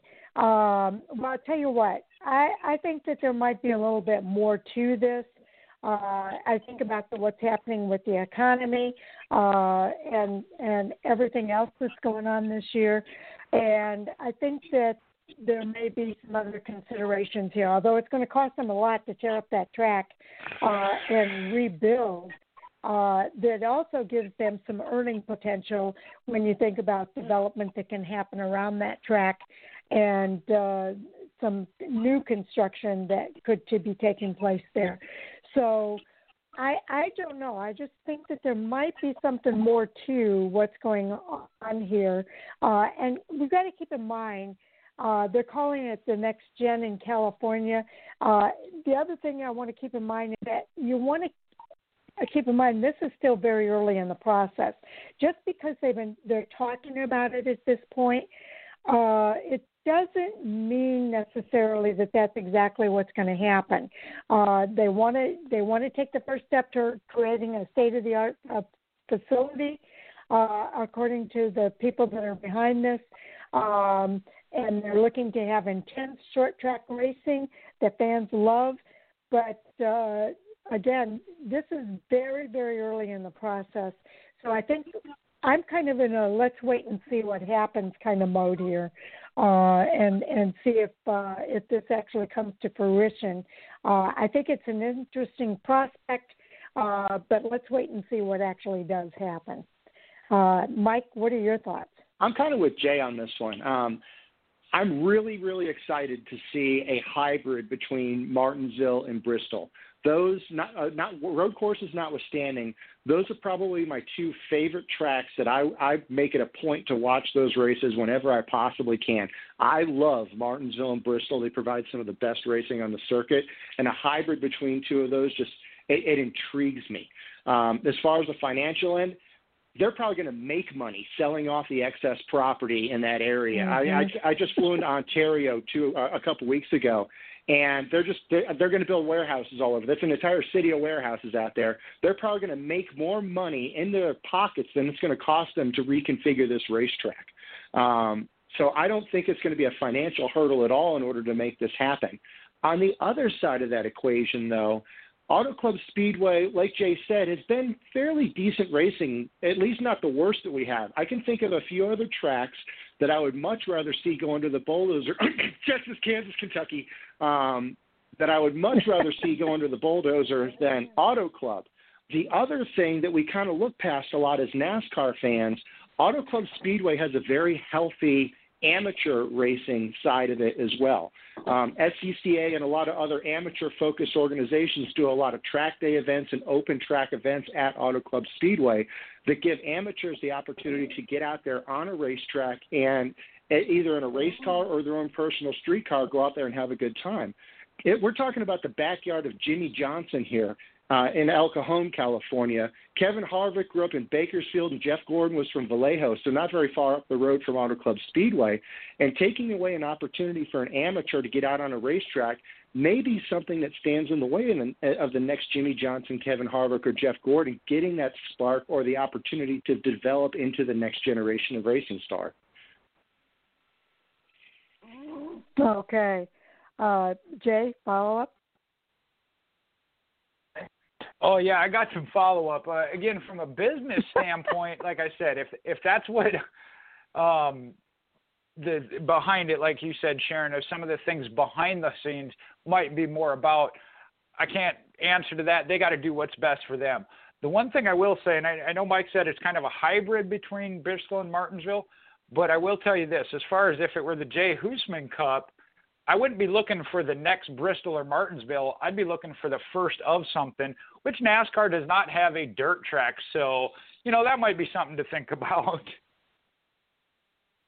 Interesting.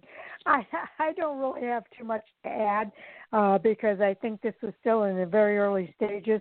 Uh, we'll see if it comes to be, but uh, not much to add there for me. How about you, Mike? Well, I mean, you say it's in the early stages, but the timeline that they said they're going to do one more race early in 2021.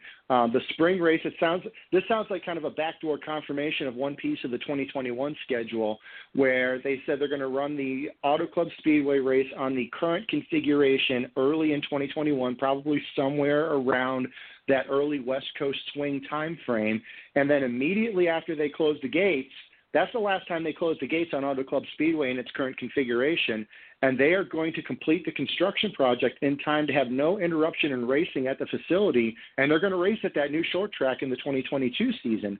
So it may still be somewhat in the early stages, but I don't think they're dragging their feet on this one, at least not if they're going to hold to the timeline that they've already announced. They're talking about starting construction in six months or less. Okay, well, we'll wait and see. All right. So with that, uh, Mike, or Mike brought up the first topic. So Jay, it's your turn to bring up the second topic.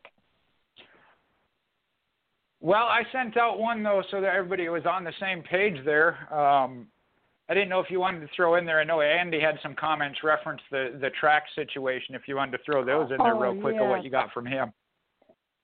Yeah, let's see if I can find that now.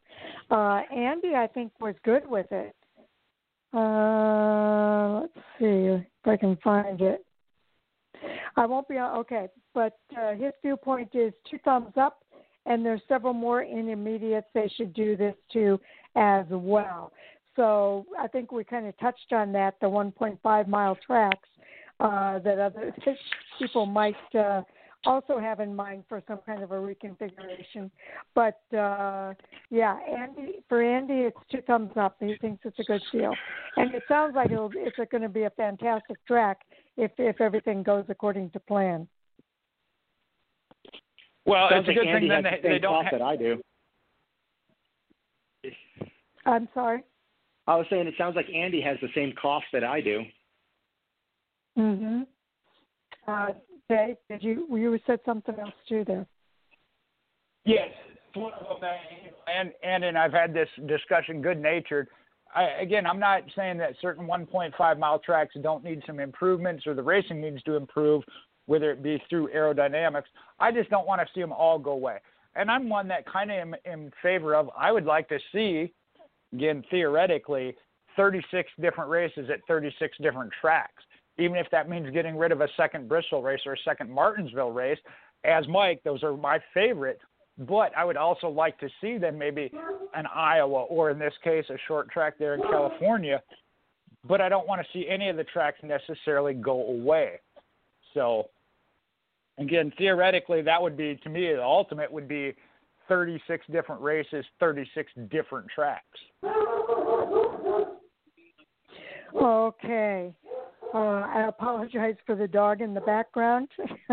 I uh, can't do a whole lot about that at this point, but uh, at any rate, um, Mike, you or I'm sorry, Jay, you were going to bring up the next hot topic. Yeah, with that, I did also put that in the group so everybody, uh, in case they hadn't seen it. Uh, Trevor Bayne going to be in and Ty Majeski out at Nice, no, Niece Motorsports number 45, starting here with Richmond. Interesting. Michael, your thoughts? Yeah, I was really surprised to see this. Um, Ty Majeski, he hasn't been lighting the world on fire. I mean, let's let's let's not get too far ahead of ourselves here. I don't. I did not have him penciled in in the championship for Phoenix, but at the same time, I don't think his performance was such that merited getting the boot at the end of the se- not even at the end of the season, in the middle of the season here, uh, in favor of a guy like Trevor Bayne. Um, we talked last week about how encouraged we were to see Trevor Bayne get the opportunity, and we wished for him to get another opportunity. But I don't know that anyone really was hoping that he would get it at the expense of a guy like Ty Majeski, who I think he still has a lot of potential to develop. I don't know if there's something else going on with Ty, if he's got some sort of a personal issue going on that's going to take him out of the, the truck anyway. Um, it didn't look like there was anything implied, or at least I missed it, um, that gave a reason for it. But based strictly on performance, I don't know that booting Ty Majeski out of the truck at this phase of the season was necessarily a fair move to do to Ty or even the right move to do to the team going forward. Okay. Yeah, I was a little uh, surprised to see this. Ty Majeski uh, has been a driver, uh, and to take him out uh, this soon does kind of surprise me. Uh, I I uh, I'm happy for Trevor Bayne uh, to be coming back into the Truck Series, uh, but I, I'm a little disappointed that Ty Majeski was let go uh, before really giving him a chance uh, to come back and maybe race uh, another year at least with, with Niece Motorsports. So uh, that was a bit of a shock to me. So Jay, I'm curious to know your thoughts. I mean, even Dan- Daniel Hemric got to run the full season with Richard Childress Racing as a rookie before he got booted. Um, yeah, it, like Mike said, especially not even to finish out the season, whether or not they brought him back for another year, uh, that's a whole other discussion. There has to be something else going on behind the scenes, whether it be Trevor Bayne bringing in sponsorship money uh, like uh, Mike mentioned, maybe Ty Majeski has something else going on that he can't commit to the team for some reason all of a sudden. Don't know that, but it's certainly based on performance as a rookie. I don't, and we're not talking about Kyle Busch Motorsports. I know with Kyle Busch there, there was a certain level that rookies were winning races, so that level is up a little bit there. For a rookie with Niece Motorsports, I, I just don't see it um, as that obviously they want to be winning races, and maybe they do feel Trevor Bayne can bring them that. Uh, it's tough to say off of one race. Uh, Trevor Bayne, certainly great to see him back in the series. Didn't light the field on fire either there in his first race back at Darlington. So, but he might have provided some insight that they feel maybe the team needs. You know, maybe they said, okay, we didn't perform as well as we could have, but the insight he brought to the team might be that they hey, that's what we need going forward, and a rookie in Majeski isn't or can't provide that. Uh, very intriguing. Uh, we'll have to see if more comes out of the story later down the road as to the why, um, and whether or not that's an advantage or not. That we'll see in the next what eight races or seven or eight races that the Truck Series have left. Okay, Mike. Any follow up comments? Yeah, I, I don't want to speculate too much. Like Jay said, and, and I said as well, there very well could be something that is has caused Ty to, to initiate this change on his end. Uh, whether he's got something going on in his life or just decided he wanted to do. I don't know. I don't want to speculate. I don't want to, to imply any kind of a rumor or anything like that. But just based on what I've seen as a fan on the racetrack, I didn't see a performance issue that would, you know, if if I were the owner of the Truck Series and the Jay Husmann inaugural Truck Series, I wouldn't fire Ty Majeski, not not in the position that he was in with the team that he was in. Exactly. Um, okay, wait. I got, I got to clear something up. I got to clear something sure. up there from Mike's comments. Is it me owning the truck series or the truck team? Because as a series, you can't fire the driver. So am I the truck owner there or the truck series owner? I don't know. I mean, if I guess if I make the wrong call, I get fired out of the Jay Husmann series. So I, I guess I gotta watch my words carefully on this one. okay, it, it, and it might be interesting to also note that Trevor Bayne uh, is going to be in that number 45 truck for Niece Motorsports. Uh, but then you also have Carson Hocevar, who's going to be racing uh, for Niece Motorsports this weekend. He'll be in the number 40 truck, and Natalie Decker will be in the number 44, all for Niece Motorsports. So uh, three drivers uh, for Niece Motorsports this weekend at Richmond. That's all I have to add. well, Mike? I'm not sure if I want to add here. Oh, okay. Go ahead, Mike. I mean, at this point, all we can do is, hey, we got to wish Trevor Bayne well. I hope he's successful.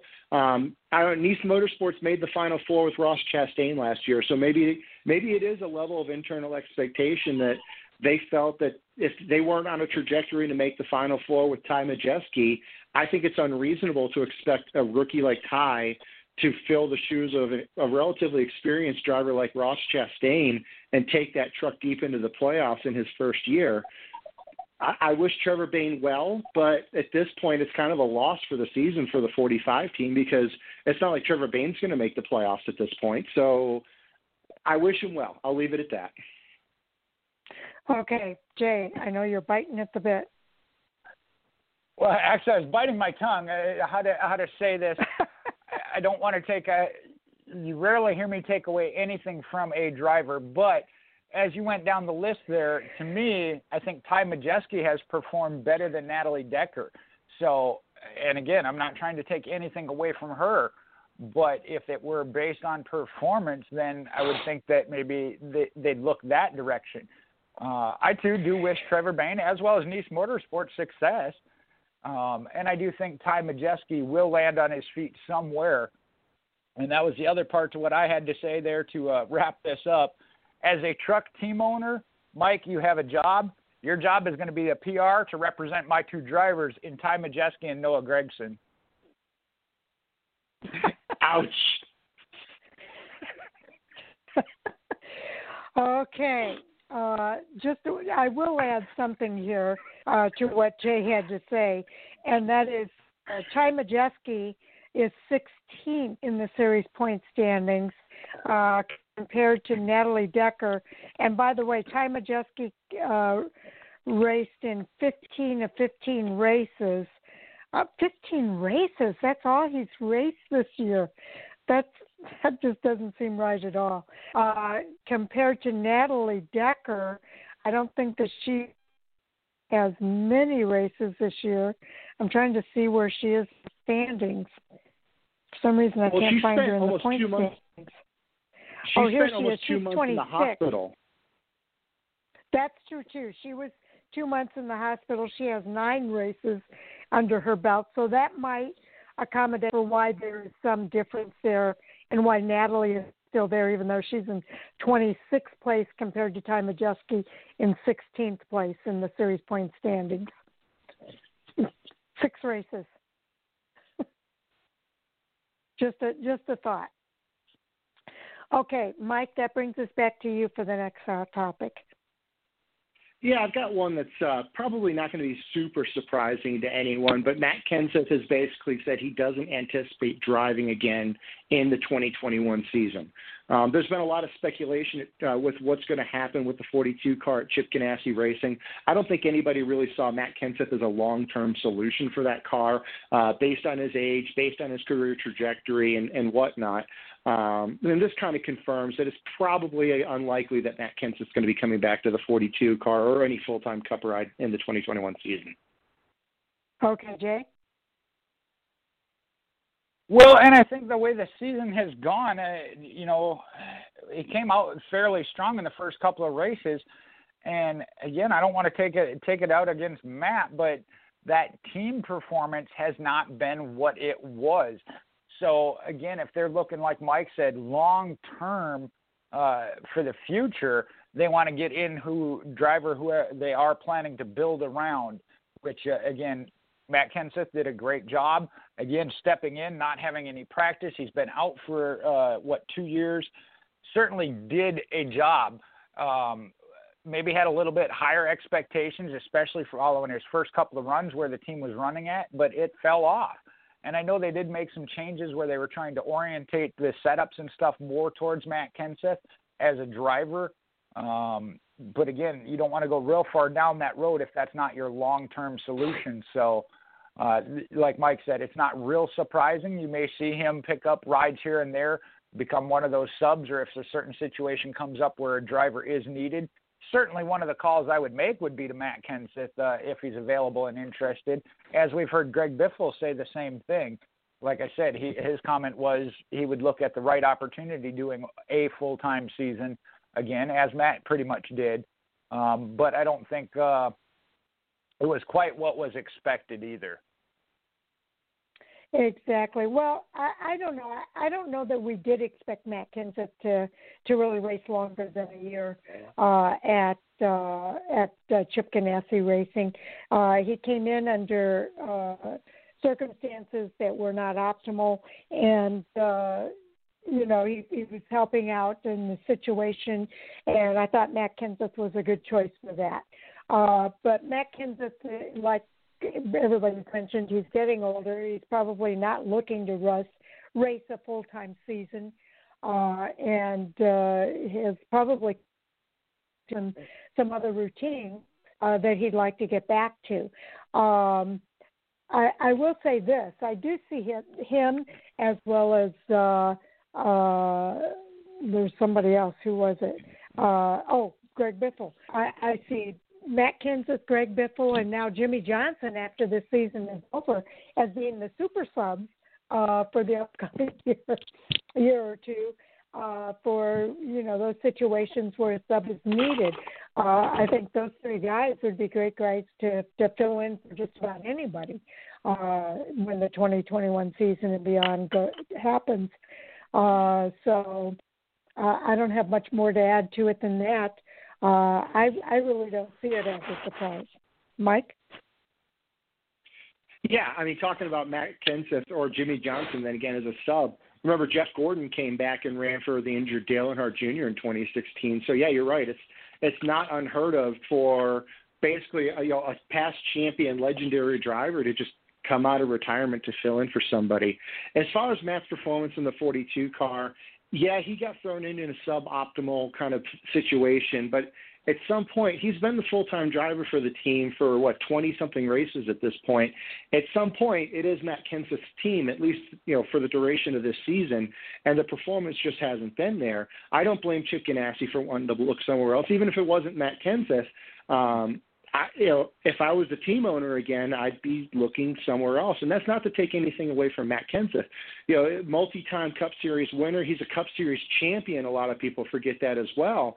Um, so Matt Kenseth doesn't have anything to prove to anybody, and he's not. He doesn't need to work or drive race cars in order to keep the lights on at the house. Um, so yeah, let let the man go retire, go fish, and sit on the couch, watch the races, go race slinger cars, whatever Matt Kenseth wants to do. Um, but it sounds like that's not going to involve driving a Cup Series car full time in the 2021 season. Okay, before we move on, Jay, uh, to the next round here, I just want to uh, do the spiel here. We're coming up on that 10:30 mark, And uh, in case there's any new listeners out there, uh, this is the time of the show that I like to remind everybody that we do go off the air at exactly 10:30 p.m. Eastern Time. However, we do continue recording the rest of the conversation. So you may end up hearing go off air mid sentence, uh, but rest assured we are continuing the rest of that conversation. And that material is part of our bonus overtime material that's available on the podcast. Now, I go out on Twitter to let everybody know that we finished up the show and the podcast is now available. If you've listened up to this point, all you have to do is fast forward to that two hour mark, uh, the point that we go off air, and you can hear the rest of the conversation on that podcast. So, uh, just an FYI, uh, again, for anybody who's new on the show, uh, podcast listeners, of course, will be able to listen straight through, uh, but uh, we, we, do kind of alert uh, everybody at this point uh, of what's going to happen at exactly 10:30 p.m. tonight here on Fan4Racing Radio. So, with that, Jay, uh, follow up round. Any follow up that you have there with regard to Matt Kenseth? No, it adds to that list of we have an answer, but more questions. Uh, we've I can't even imagine how long that list is now. You know, we get a little bit of information, but it all it does is create more questions. Absolutely, and and uh, uh, you know, again, the dom- one, it, all it takes is one domino to fall, and some more dominoes seem to fall into place. So we'll have to wait and see what happens there. Uh, Mike, any follow up on your part? No, that's about it. Obviously, the big wide open here is the 42 car. Um, we all kind of assumed that the 42 car was going to be open anyway, and this just kind of reconfirms it's going to be something we're going to talk about in future episodes here. Um, and there's really not anybody to write in, at least not in dark pencil, into uh, into that 42 car at this point. A lot of possibilities that nobody to firmly put into place until we hear from Chip Ganassi Racing. Okay, now I am going to bring up a topic here uh, that hasn't been brought up yet, and that's the post race inspection uh, at Darlington Raceway. Uh, there were a couple of suspensions uh, we had four teams, though, that had one loose lug nut. Uh, that was the 24 of, uh, actually, four teams with loose lug nuts. The 24 of Byron with one, and the number four of Harvick with one. But there were two teams that had two loose lug nuts, which is kind of dangerous when you think about it. And that was the 18 of Kyle Busch and the 14 of Clint Bowyer. In those cases where there were two lug nuts, um, also, the cars in the number three. Oh, okay, never mind. Uh, so what happened there is that with one lug nut there, fine ten thousand dollars uh, and that goes to the crew chief. In the case of two lug nuts, there's a twenty thousand dollar fine, but then a one race suspension of the crew chief. So Adam Stevens for Kyle Busch and John Klausmeier for Bowyer are both suspended for Saturday night's race at Richmond. So the number three of Dillon, the number four for Harvick, and the number 18 and 88 of, Bow, of Busch and Bowman will be taken back to the NASCAR R&D Center for closer observation. So, your guys' thoughts about uh, a couple of uh, playoff contenders uh, having two loose lug nuts? Uh, Jay, we'll start with you on this one. Well, uh, as we wrap this up, I'll use it to tie into what my hot topic's going to be. As far as the crew chief suspension, uh, we've talked about this on multiple times. In this day and age, and I'm not saying that there isn't a comfort level between crew chief and driver and the way things operate, but we have seen teams be very successful uh, winning races when they have a substitute crew chief for a race or a short uh, time period, up to a four race, I believe, is what it, we've seen in the past for different violations. You, you mentioned it, the, getting to the, down to two loose lug nuts out of the five. You're you're getting to a point of a real safety issue. So, and I just I don't see the the crew chief suspension as that big a penalty. So if the the concern is getting approaching the safety issue, that maybe that does need to be a little bit more. Uh, we know that again, one lug nut, ten thousand dollar fines. Those guys don't even blink. They go on about their business. the crew chief suspension, like I said, it puts a little bit of a hiccup in it, but we know that especially a team like Stewart Haas Racing, I believe it's Greg Zipadelli that's step, stepping in. Is that really hurting that team? Eh, you know, so uh, you don't like to see it. Uh, again, Joe Gibbs Racing, Adam Stevens, obviously uh, paired with Kyle Busch, uh, great crew chief driver pairing, but they can get by. It's not a real setback. Um, you might want to look at, I think, maybe starting to deduct points. Uh, again, I, I, I hate to see more penalties and things, but if they want it to stop, they got to have an effect for it that's going to cost them and be consequential. And I just don't think the crew chief suspension is it.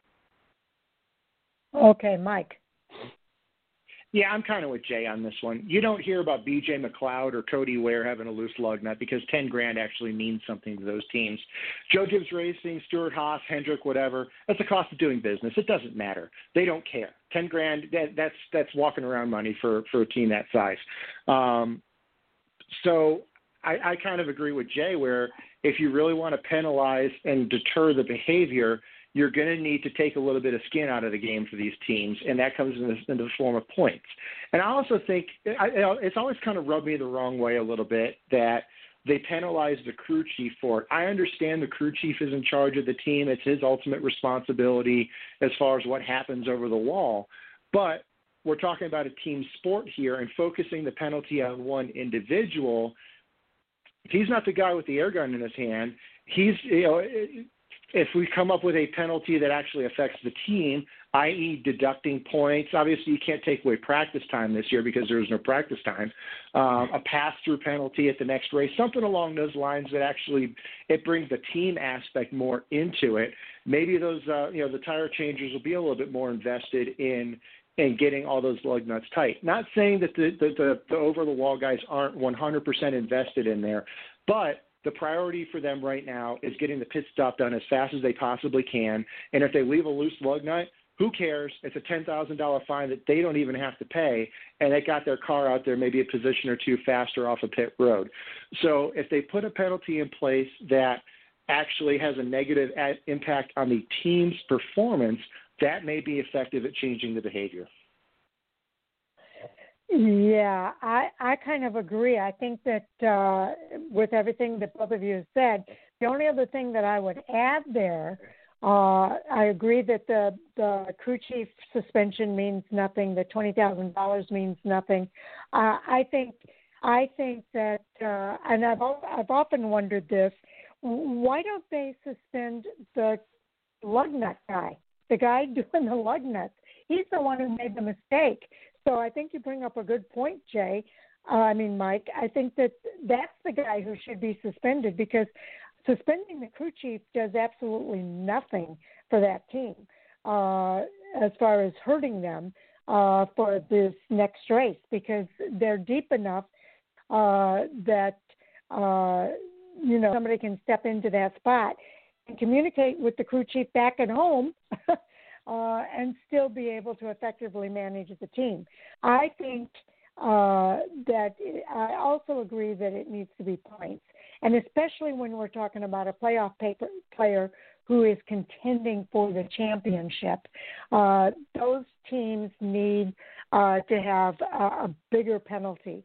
Uh, so uh, the the tire guy, the guy doing those lug nuts, he should be suspended and uh, I think, and I know they probably have backup people who can step in there, but here's the thing: he has the backup person may not have practiced to the same degree that the guy, the regular guy, has, and uh, it could end up hurting them having a sub in there.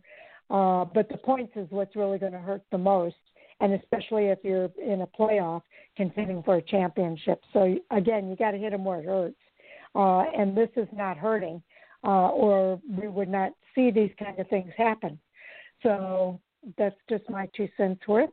Uh, Jay. Well, I think you guys are onto something there with it, going to the uh, the crew the crewman itself that uh, has the issue.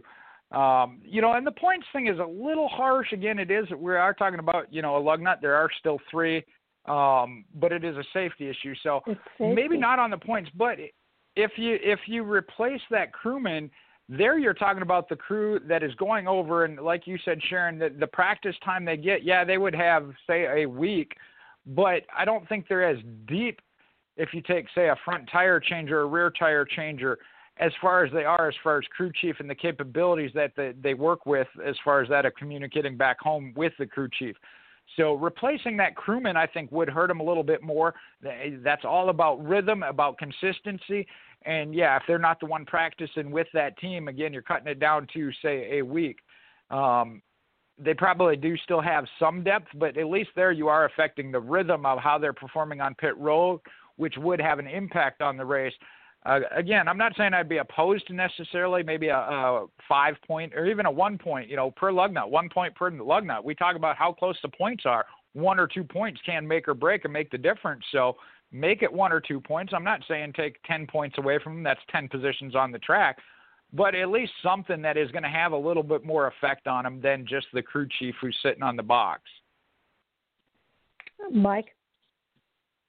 Yeah, I mean, we can we can throw darts at a board on this one. You know, one one point per lug nut sounds fair. I mean, it, you really think about it in the terms of position. Yeah, one point per position. They skipped that one lug nut. Maybe they picked up that extra position on pit road. So effectively, they're just giving that position back.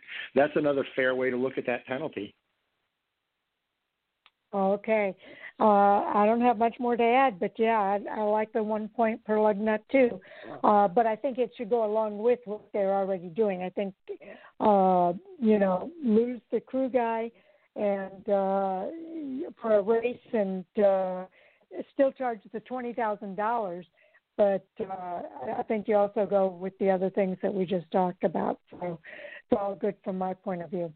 Any follow up on your part, Jay? Uh, no, that'd be it there.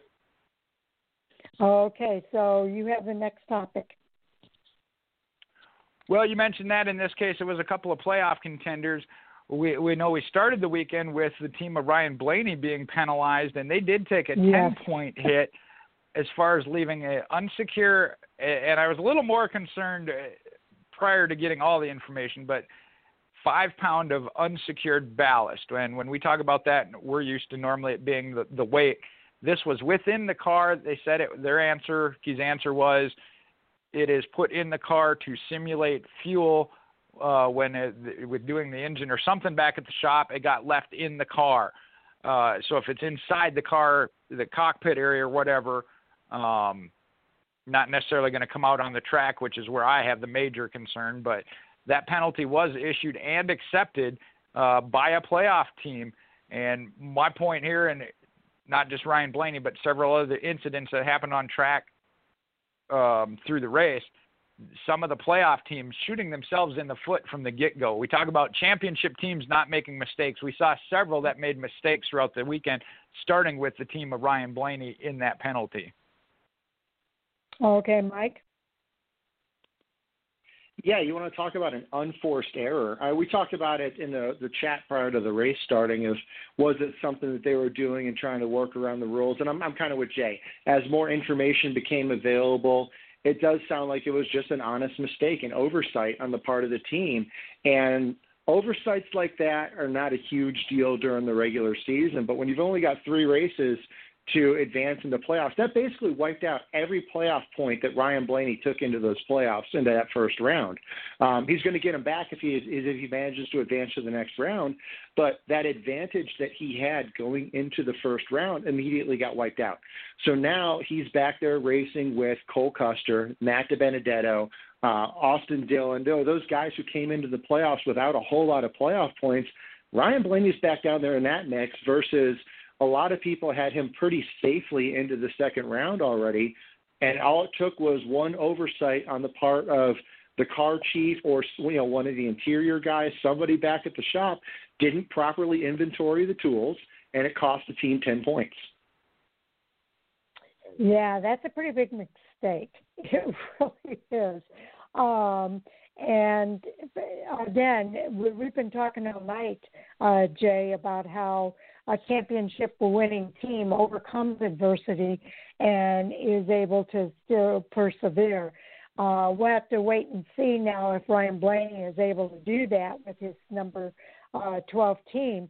But you're right; they they kind of dug themselves into a hole here uh, to start off the uh, the playoffs, and uh, they they've got their one uh, mistake, uh, their one gaffe uh, coming into this round. They can't afford any more gas, uh, and now they have to be perfect, and that means everybody's going to have to be checking and double checking themselves.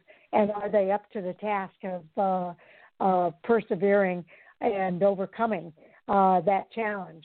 And time's going to give us uh, the answer to that story. So uh, it'll be interesting to see what happens.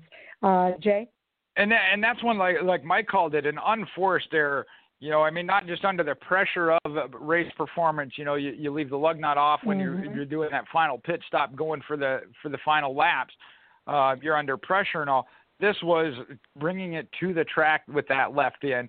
Uh, you know, that's the kind of thing that I mean, just to me is absolutely unexcusable. Again, if the, if they come up short by within 10 points, I mean that's going to cost them that that advancing to the next round. So uh, definitely mm-hmm. could be a huge, huge impact on them. Uh, Mike. Yeah, I mean, like I said, a lot of people kind of penciled Ryan Blaney into advancing, and now he's he's obviously not in a must-win situation here, but he's definitely in a no more mistakes kind of thing. And history kind of says Blaney's got a nasty habit of crashing from the lead at Bristol, so he can't really afford to do that this time. No, he can't. And I will say one thing I did notice is Ryan. You know, I I, I don't know. I, I know it sounds like it was an honest mistake, but honestly, I did notice that Ryan Blaney struggled uh, all all uh, race long at Darlington. It was not one of his better races, and I got to wonder if that ballast would have made a difference for him uh, at Darlington had they not found it. Um, so just an observation on my part that they struggled without that ballast in there. Uh, and of course, the other question that comes to my mind is whether or not it's happened before and just wasn't caught. I don't know. Uh, Jay? Well, that's a thought. Again, we don't know where it was laying, uh, how obvious it was as far as where that weight was put. Um, I, we don't have that kind of info. I don't have that kind of information, but um, I certainly, again, like you said, if it's just something that's laying, you know, and I know they've done that uh, weighing cars when you're weighing the car to, to make sure it's the right weight. You put a sandbag in the driver's seat. So in my mind, I'm thinking it's somewhere that's relatively, you know. But again, we've seen it. Uh, I'm trying to think what they put in the uh, over the vent and uh, when the cars are on pit road over that front air cleaner to make sure no moisture gets in there. We've seen those left in there. And like I said, I mean, to me, it's just a, at this level, you're going for a championship.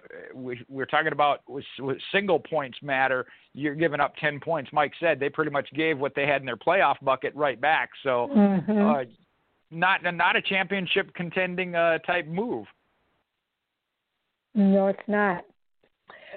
Okay, uh, so Mike, I think that leads us back to you. Yeah, um, they kind of alluded to it a little bit during the Truck Series race. Kurt Busch called in uh, for a brief, you know, maybe two or three minutes during the uh, the Darlington Truck Series race. But today was officially announced that Kurt Busch is going to be in the Fox Sports One booth for the duration of the Truck Series playoffs, providing commentary.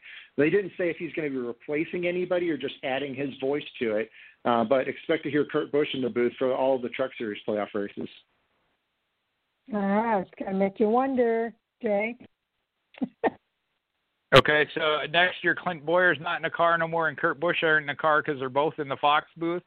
Uh, I think this is one where just bring a driver in, and we've seen uh, a few weeks back it was Kurt and Kyle together, and I think that, that might have been an Xfinity race. Does a great job in the booth, and it's always great to have that driver, especially a current relative driver, not to say some of the ones in the past that are uh, a year or two removed can't do a good job. But to have somebody that's out there on a regular basis, um, when it comes to the tracks and different things that are going on, just adds so much. And uh, I'm one that Kurt is kind of like I, I would compare him kind of to Matt Kenseth has what they they call kind of the dry sense of humor. But I enjoyed listening to him, so I'm looking forward to it. I think it's just a uh, a move by Fox to provide a little bit more here as we go into the playoffs, add a little bit more to not that they necessarily need it, but to the broadcast itself. I wouldn't read anything more into it other than that. Okay. Uh, and and I'm trying to think if they've already announced that Kurt's going to be back in the in, with Chip Ganassi next year. Has that been announced yet? Not as far as I've you seen. no. Think? Oh, okay. So it, I guess the question does kind of come up with whether or not Kurt is considering uh, the possibility of retirement for next year, uh, which would leave that one car open as well. So, and I know he's talked about racing in Indy IndyCar as well.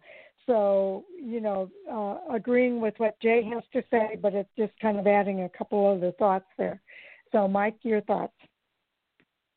Yeah, I uh, the races that I've seen Kurt Busch call, whether it was with Kyle during that Xfinity Series race or other races that he's called, I really do like Kurt Busch in the in the booth. He's got kind of the wit and the humor of Clint Bowyer without being over the top, but he also has kind of the seriousness of Jeff Gordon for his insight and obviously the current knowledge that he brings to the booth. So I think he's going to be a good improvement. To be honest, Fox, uh, the FS1 truck team definitely could use some improvement on there. I was I have not been thoroughly impressed with some of the uh, some of the broadcasting they do. Uh, somewhat polarizing. I tend to fall on the side of not liking Michael Waltrip. I know a lot of people do. I don't. So if if they replace Michael Waltrip with Kurt Busch, I am not going to shed a tear. Jay. Imagine that, Mike. Or, Mike and I are on opposite sides of, of something. Yeah, um, I do. I know uh, Michael Waltrip uh, can be a little I don't know what the right word is, uh, goofy or whatever. But I do think that you know uh, NBC has Rutledge Wood. I, th- I kind of look at it the same way um, there. Sometimes some of the stuff that they do, I think, is a little. Uh, overall, I do like him. You know, his uh, I can't think of what it was the uh, pit walk with the the the speed walking down pit road. I enjoyed that. I know a lot of people, uh, you know, thought that was a little little um Again, I don't know what, what word you used, but I enjoyed that.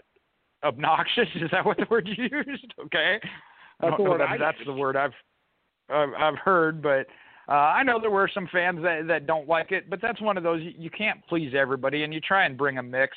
Um, like I said, some of the stuff Rutledge Wood does, little out there, but there are some things I do enjoy that he does, and yeah, he's kind of in that same personality category as as far as Michael Waltrip.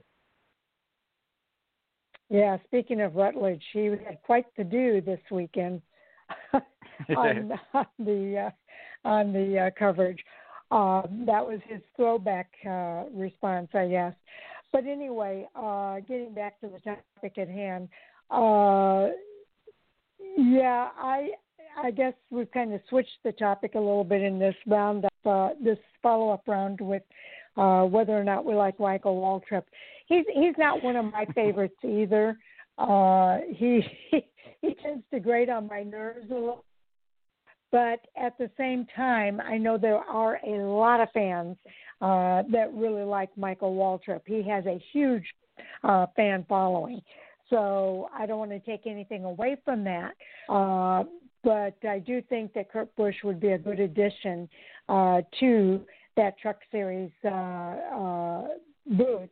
And I think that he's going to bring a lot of really good insight as well because he was a great Truck Series uh, driver, if I recall.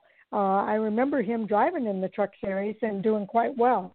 So I think I think he's going to be a great addition to that booth, and uh, I think it's all good. So, Jay, that brings us back to you for the next topic. Well, I just I want to throw one thing out there uh, before we move on. I don't sure. don't don't take it as me being really bad on Michael Waltrip. Michael Waltrip actually was the first race car driver I ever met. Um, my family was big with Pennzoil back when Michael was racing for Bahari Racing. So uh, I'm not kidding when I say Michael Waltrip was the first driver I ever met. Super nice guy, super great to be around. My critique is merely based on his performance in the Fox Sports Racing biz. So there, I have nothing against Michael you. Waltrip. Don't take it that way. Okay, I hear you. Uh, kind of not the same exact same thing for me, but it's his booth uh, experience that uh, kind of gets to me sometimes as well, Mike. So, uh, Jay. Well, we saw today, and uh, now try to try and pull it up. Um, but Bubba Wallace announced yet another partnership. Uh, seems yeah. to be a Outfitters. lot of things building around. What's that? Outfitters. Outfitters. Okay, I knew it was in the in the clothing uh, area. Uh, but been a lot of things building around that. We still don't have any solid answers as far as RPM, but there certainly seems to be a lot of momentum around the sponsorships they are now bringing in and making these announcements of what we really expect of the future as far as Bubba Wallace. Now, whether it be with Richard Petty Motorsports or somewhere else, he's certainly become uh, what do I call it? Brand the brand to be with right now. Okay, Mike. Yeah, I've seen some conflicting information on this one. Um, Urban Outfitters they did announce a partnership with uh, Bubba Wallace today, and the conf- conflicting information I've seen is is it an on-car sponsorship or are they just participating on the charity side of it? Because they did say they're going to help him raise money for his charity foundation, but I'm not sure if that's an actual on-car sponsorship with him. Is there any clarification on that? Oh, not for me. I I wouldn't know. Do you know, Jay? I, from my understanding, it was, and whether it goes to the charity or not, but more on the personal side. But again, the more those build, they tend to leak over into the team itself. I, I don't know that they have announced or said anything as far as being on a car, but and that's where I'm saying it's the Bubba Wallace brand itself that seems to be building, which would parallel with what's possibly going to happen with Richard Richard Petty Motorsports. Yeah, they they say it announcing a new clothing collaboration with Urban Outfitters and Bubba Wallace. So it's a collaboration between the two. Uh, it does not mention Richard Petty Motorsports uh, or the number 43 car.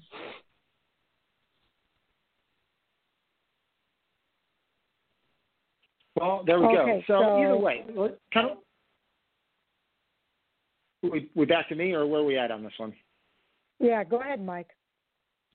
Um, yeah, kind of like what Jay was saying. It's, it's great to see Bubba Wallace is building himself as a brand, a face, an ambassador um, for the sport, but kind of transcending a little bit beyond the sport as well. It's great to see. Uh, hopefully, that continues to grow. And remember, Bubba Wallace is first and foremost a race car driver. At least he is right now. So hopefully, he's able to transition that into either an improved opportunity at Richard Petty Motorsports or a better opportunity elsewhere. Okay. Uh, yeah, I think it's great that Bubba's uh, gathering all this sponsorship and and uh, this collaboration with Urban Outfitters. We'll probably see him in a lot of Urban Outfit uh, Outfitters clothing uh, and uh, I think that that's a good thing. So uh, if a driver can can uh, garner that kind of support and and everything, kudos to him. Uh, that's all I'm going to say about it. So Jay. And it's one of those things, like I said, I think it does bring more awareness to NASCAR, whether it is directly of that company putting sponsorship on a car, not necessarily, but it's just the entire building of around a NASCAR driver. And I know again, get, I've gotten into it with with some fans that say, well, Bubba Wallace doesn't have the talent. He's never had the best opportunity. Look back to when he ran for Kyle Busch Motorsports. He was winning races in the trucks. When he was with Roush Fenway Racing in the Xfinity Series, he was uh, fourth, third or fourth or fifth, somewhere in there in the points. When due to sponsorship for the car, they had to withdraw that Roush couldn't afford to put that car out anymore. So in the right setting and opportunity, we saw, we have seen that Bubba Wallace can perform. Even with Richard Petty Motorsports, we have seen as they partnered with Richard Childress Racing, the improvement of that team and the finishes he has had. So I hope that this leads to something again, whether it be the rebranding, redesigning, uh, whatever happens with Richard Petty Motorsports, or with another team. If it, I know the other one that gets talked or has been confirmed talks with um, Chip Ganassi Racing in the number 42 top level team. Again, it might take a year or so to adjust to another new driver, but I think in the right situation, I think Bubba Wallace is a top 10, if not better, contending team or driver. So wherever he goes, I think he can be successful. And this is just a step in building that and getting that recognition of him out there, as well as for NASCAR as a whole. Okay, Michael. Yeah, I mean, I agree with Jay. Bubba really hasn't gotten the opportunity, at least at the cup level, to demonstrate his talent. Now, if he goes to a team like Chip Ganassi and doesn't perform well, that's a different discussion to have at a different point. But I don't think anyone can really argue that he hasn't gotten the most out of what that 43 car has to offer this year. Uh, he hasn't won races, obviously, but he's been cracking into the top 10 here and there, especially during the race.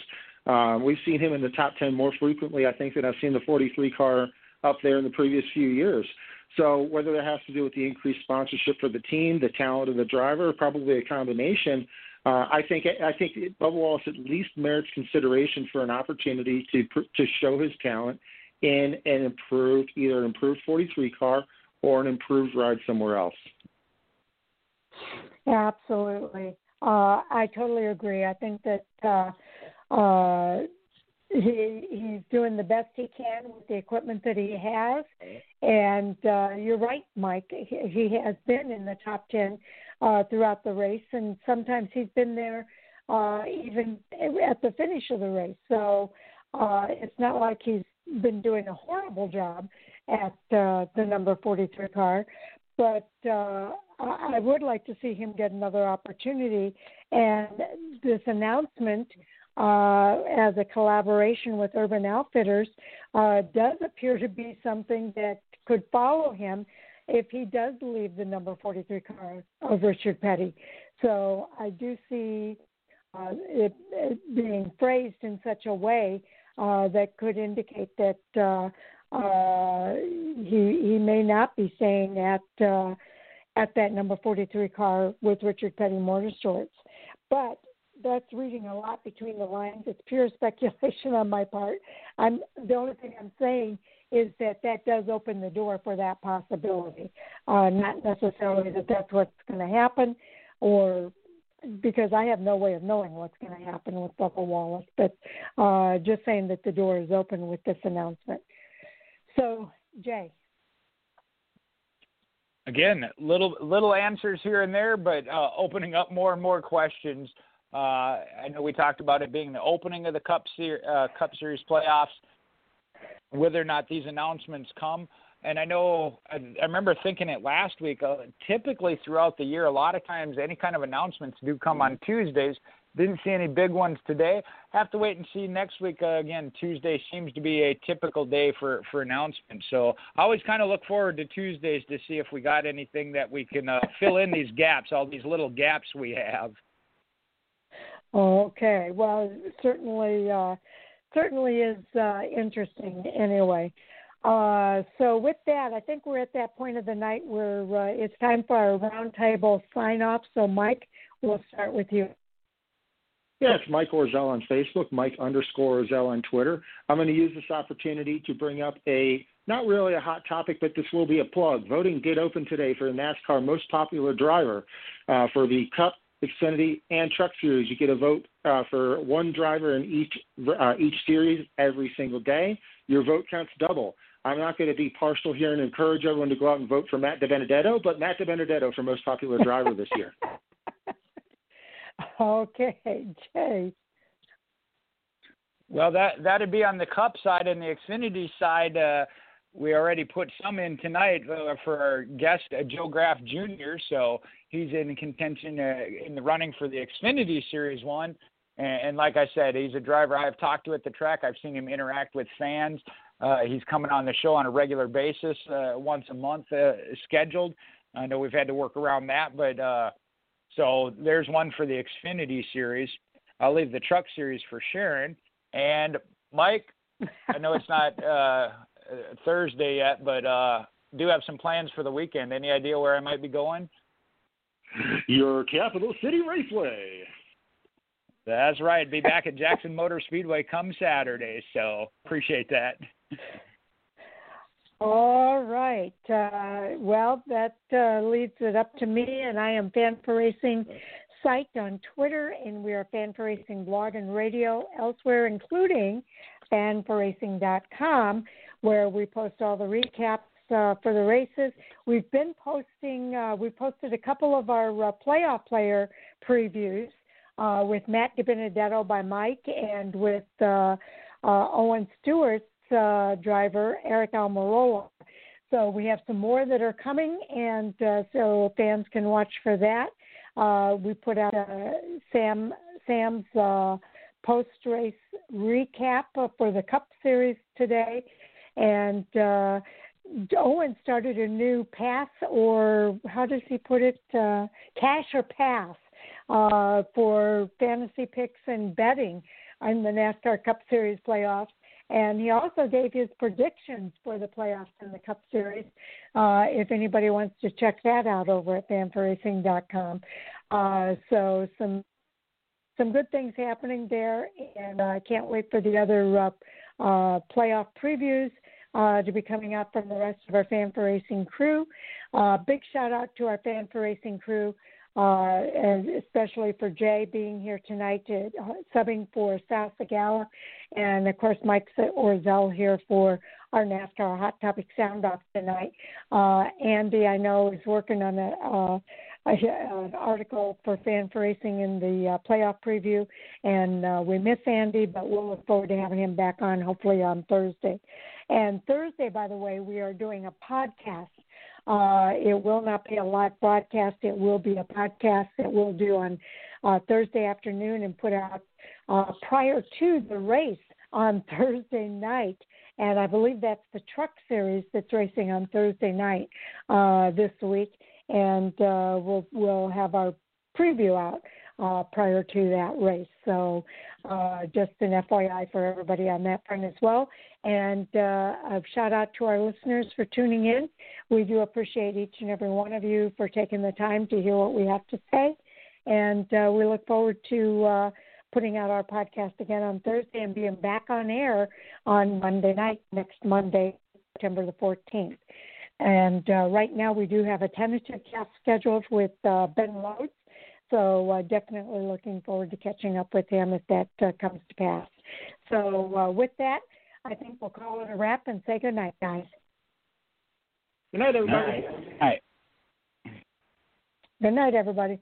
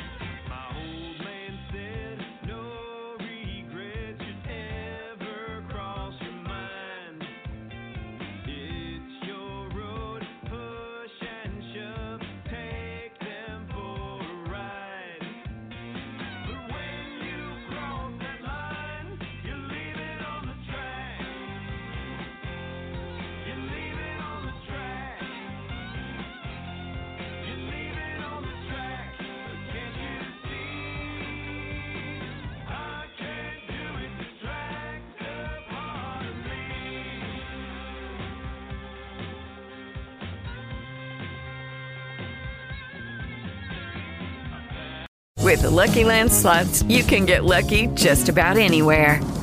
This is your captain speaking. Uh, we've got clear runway and the weather's fine, but we're just going to circle up here a while and uh, get lucky. No, no, nothing like that. It's just these cash prizes add up quick. So I suggest you sit back, keep your tray table upright, and start getting lucky. Play for free at LuckyLandSlots.com. Are you feeling lucky? No purchase necessary. Void where prohibited by law. 18 plus terms and conditions apply. See website for details.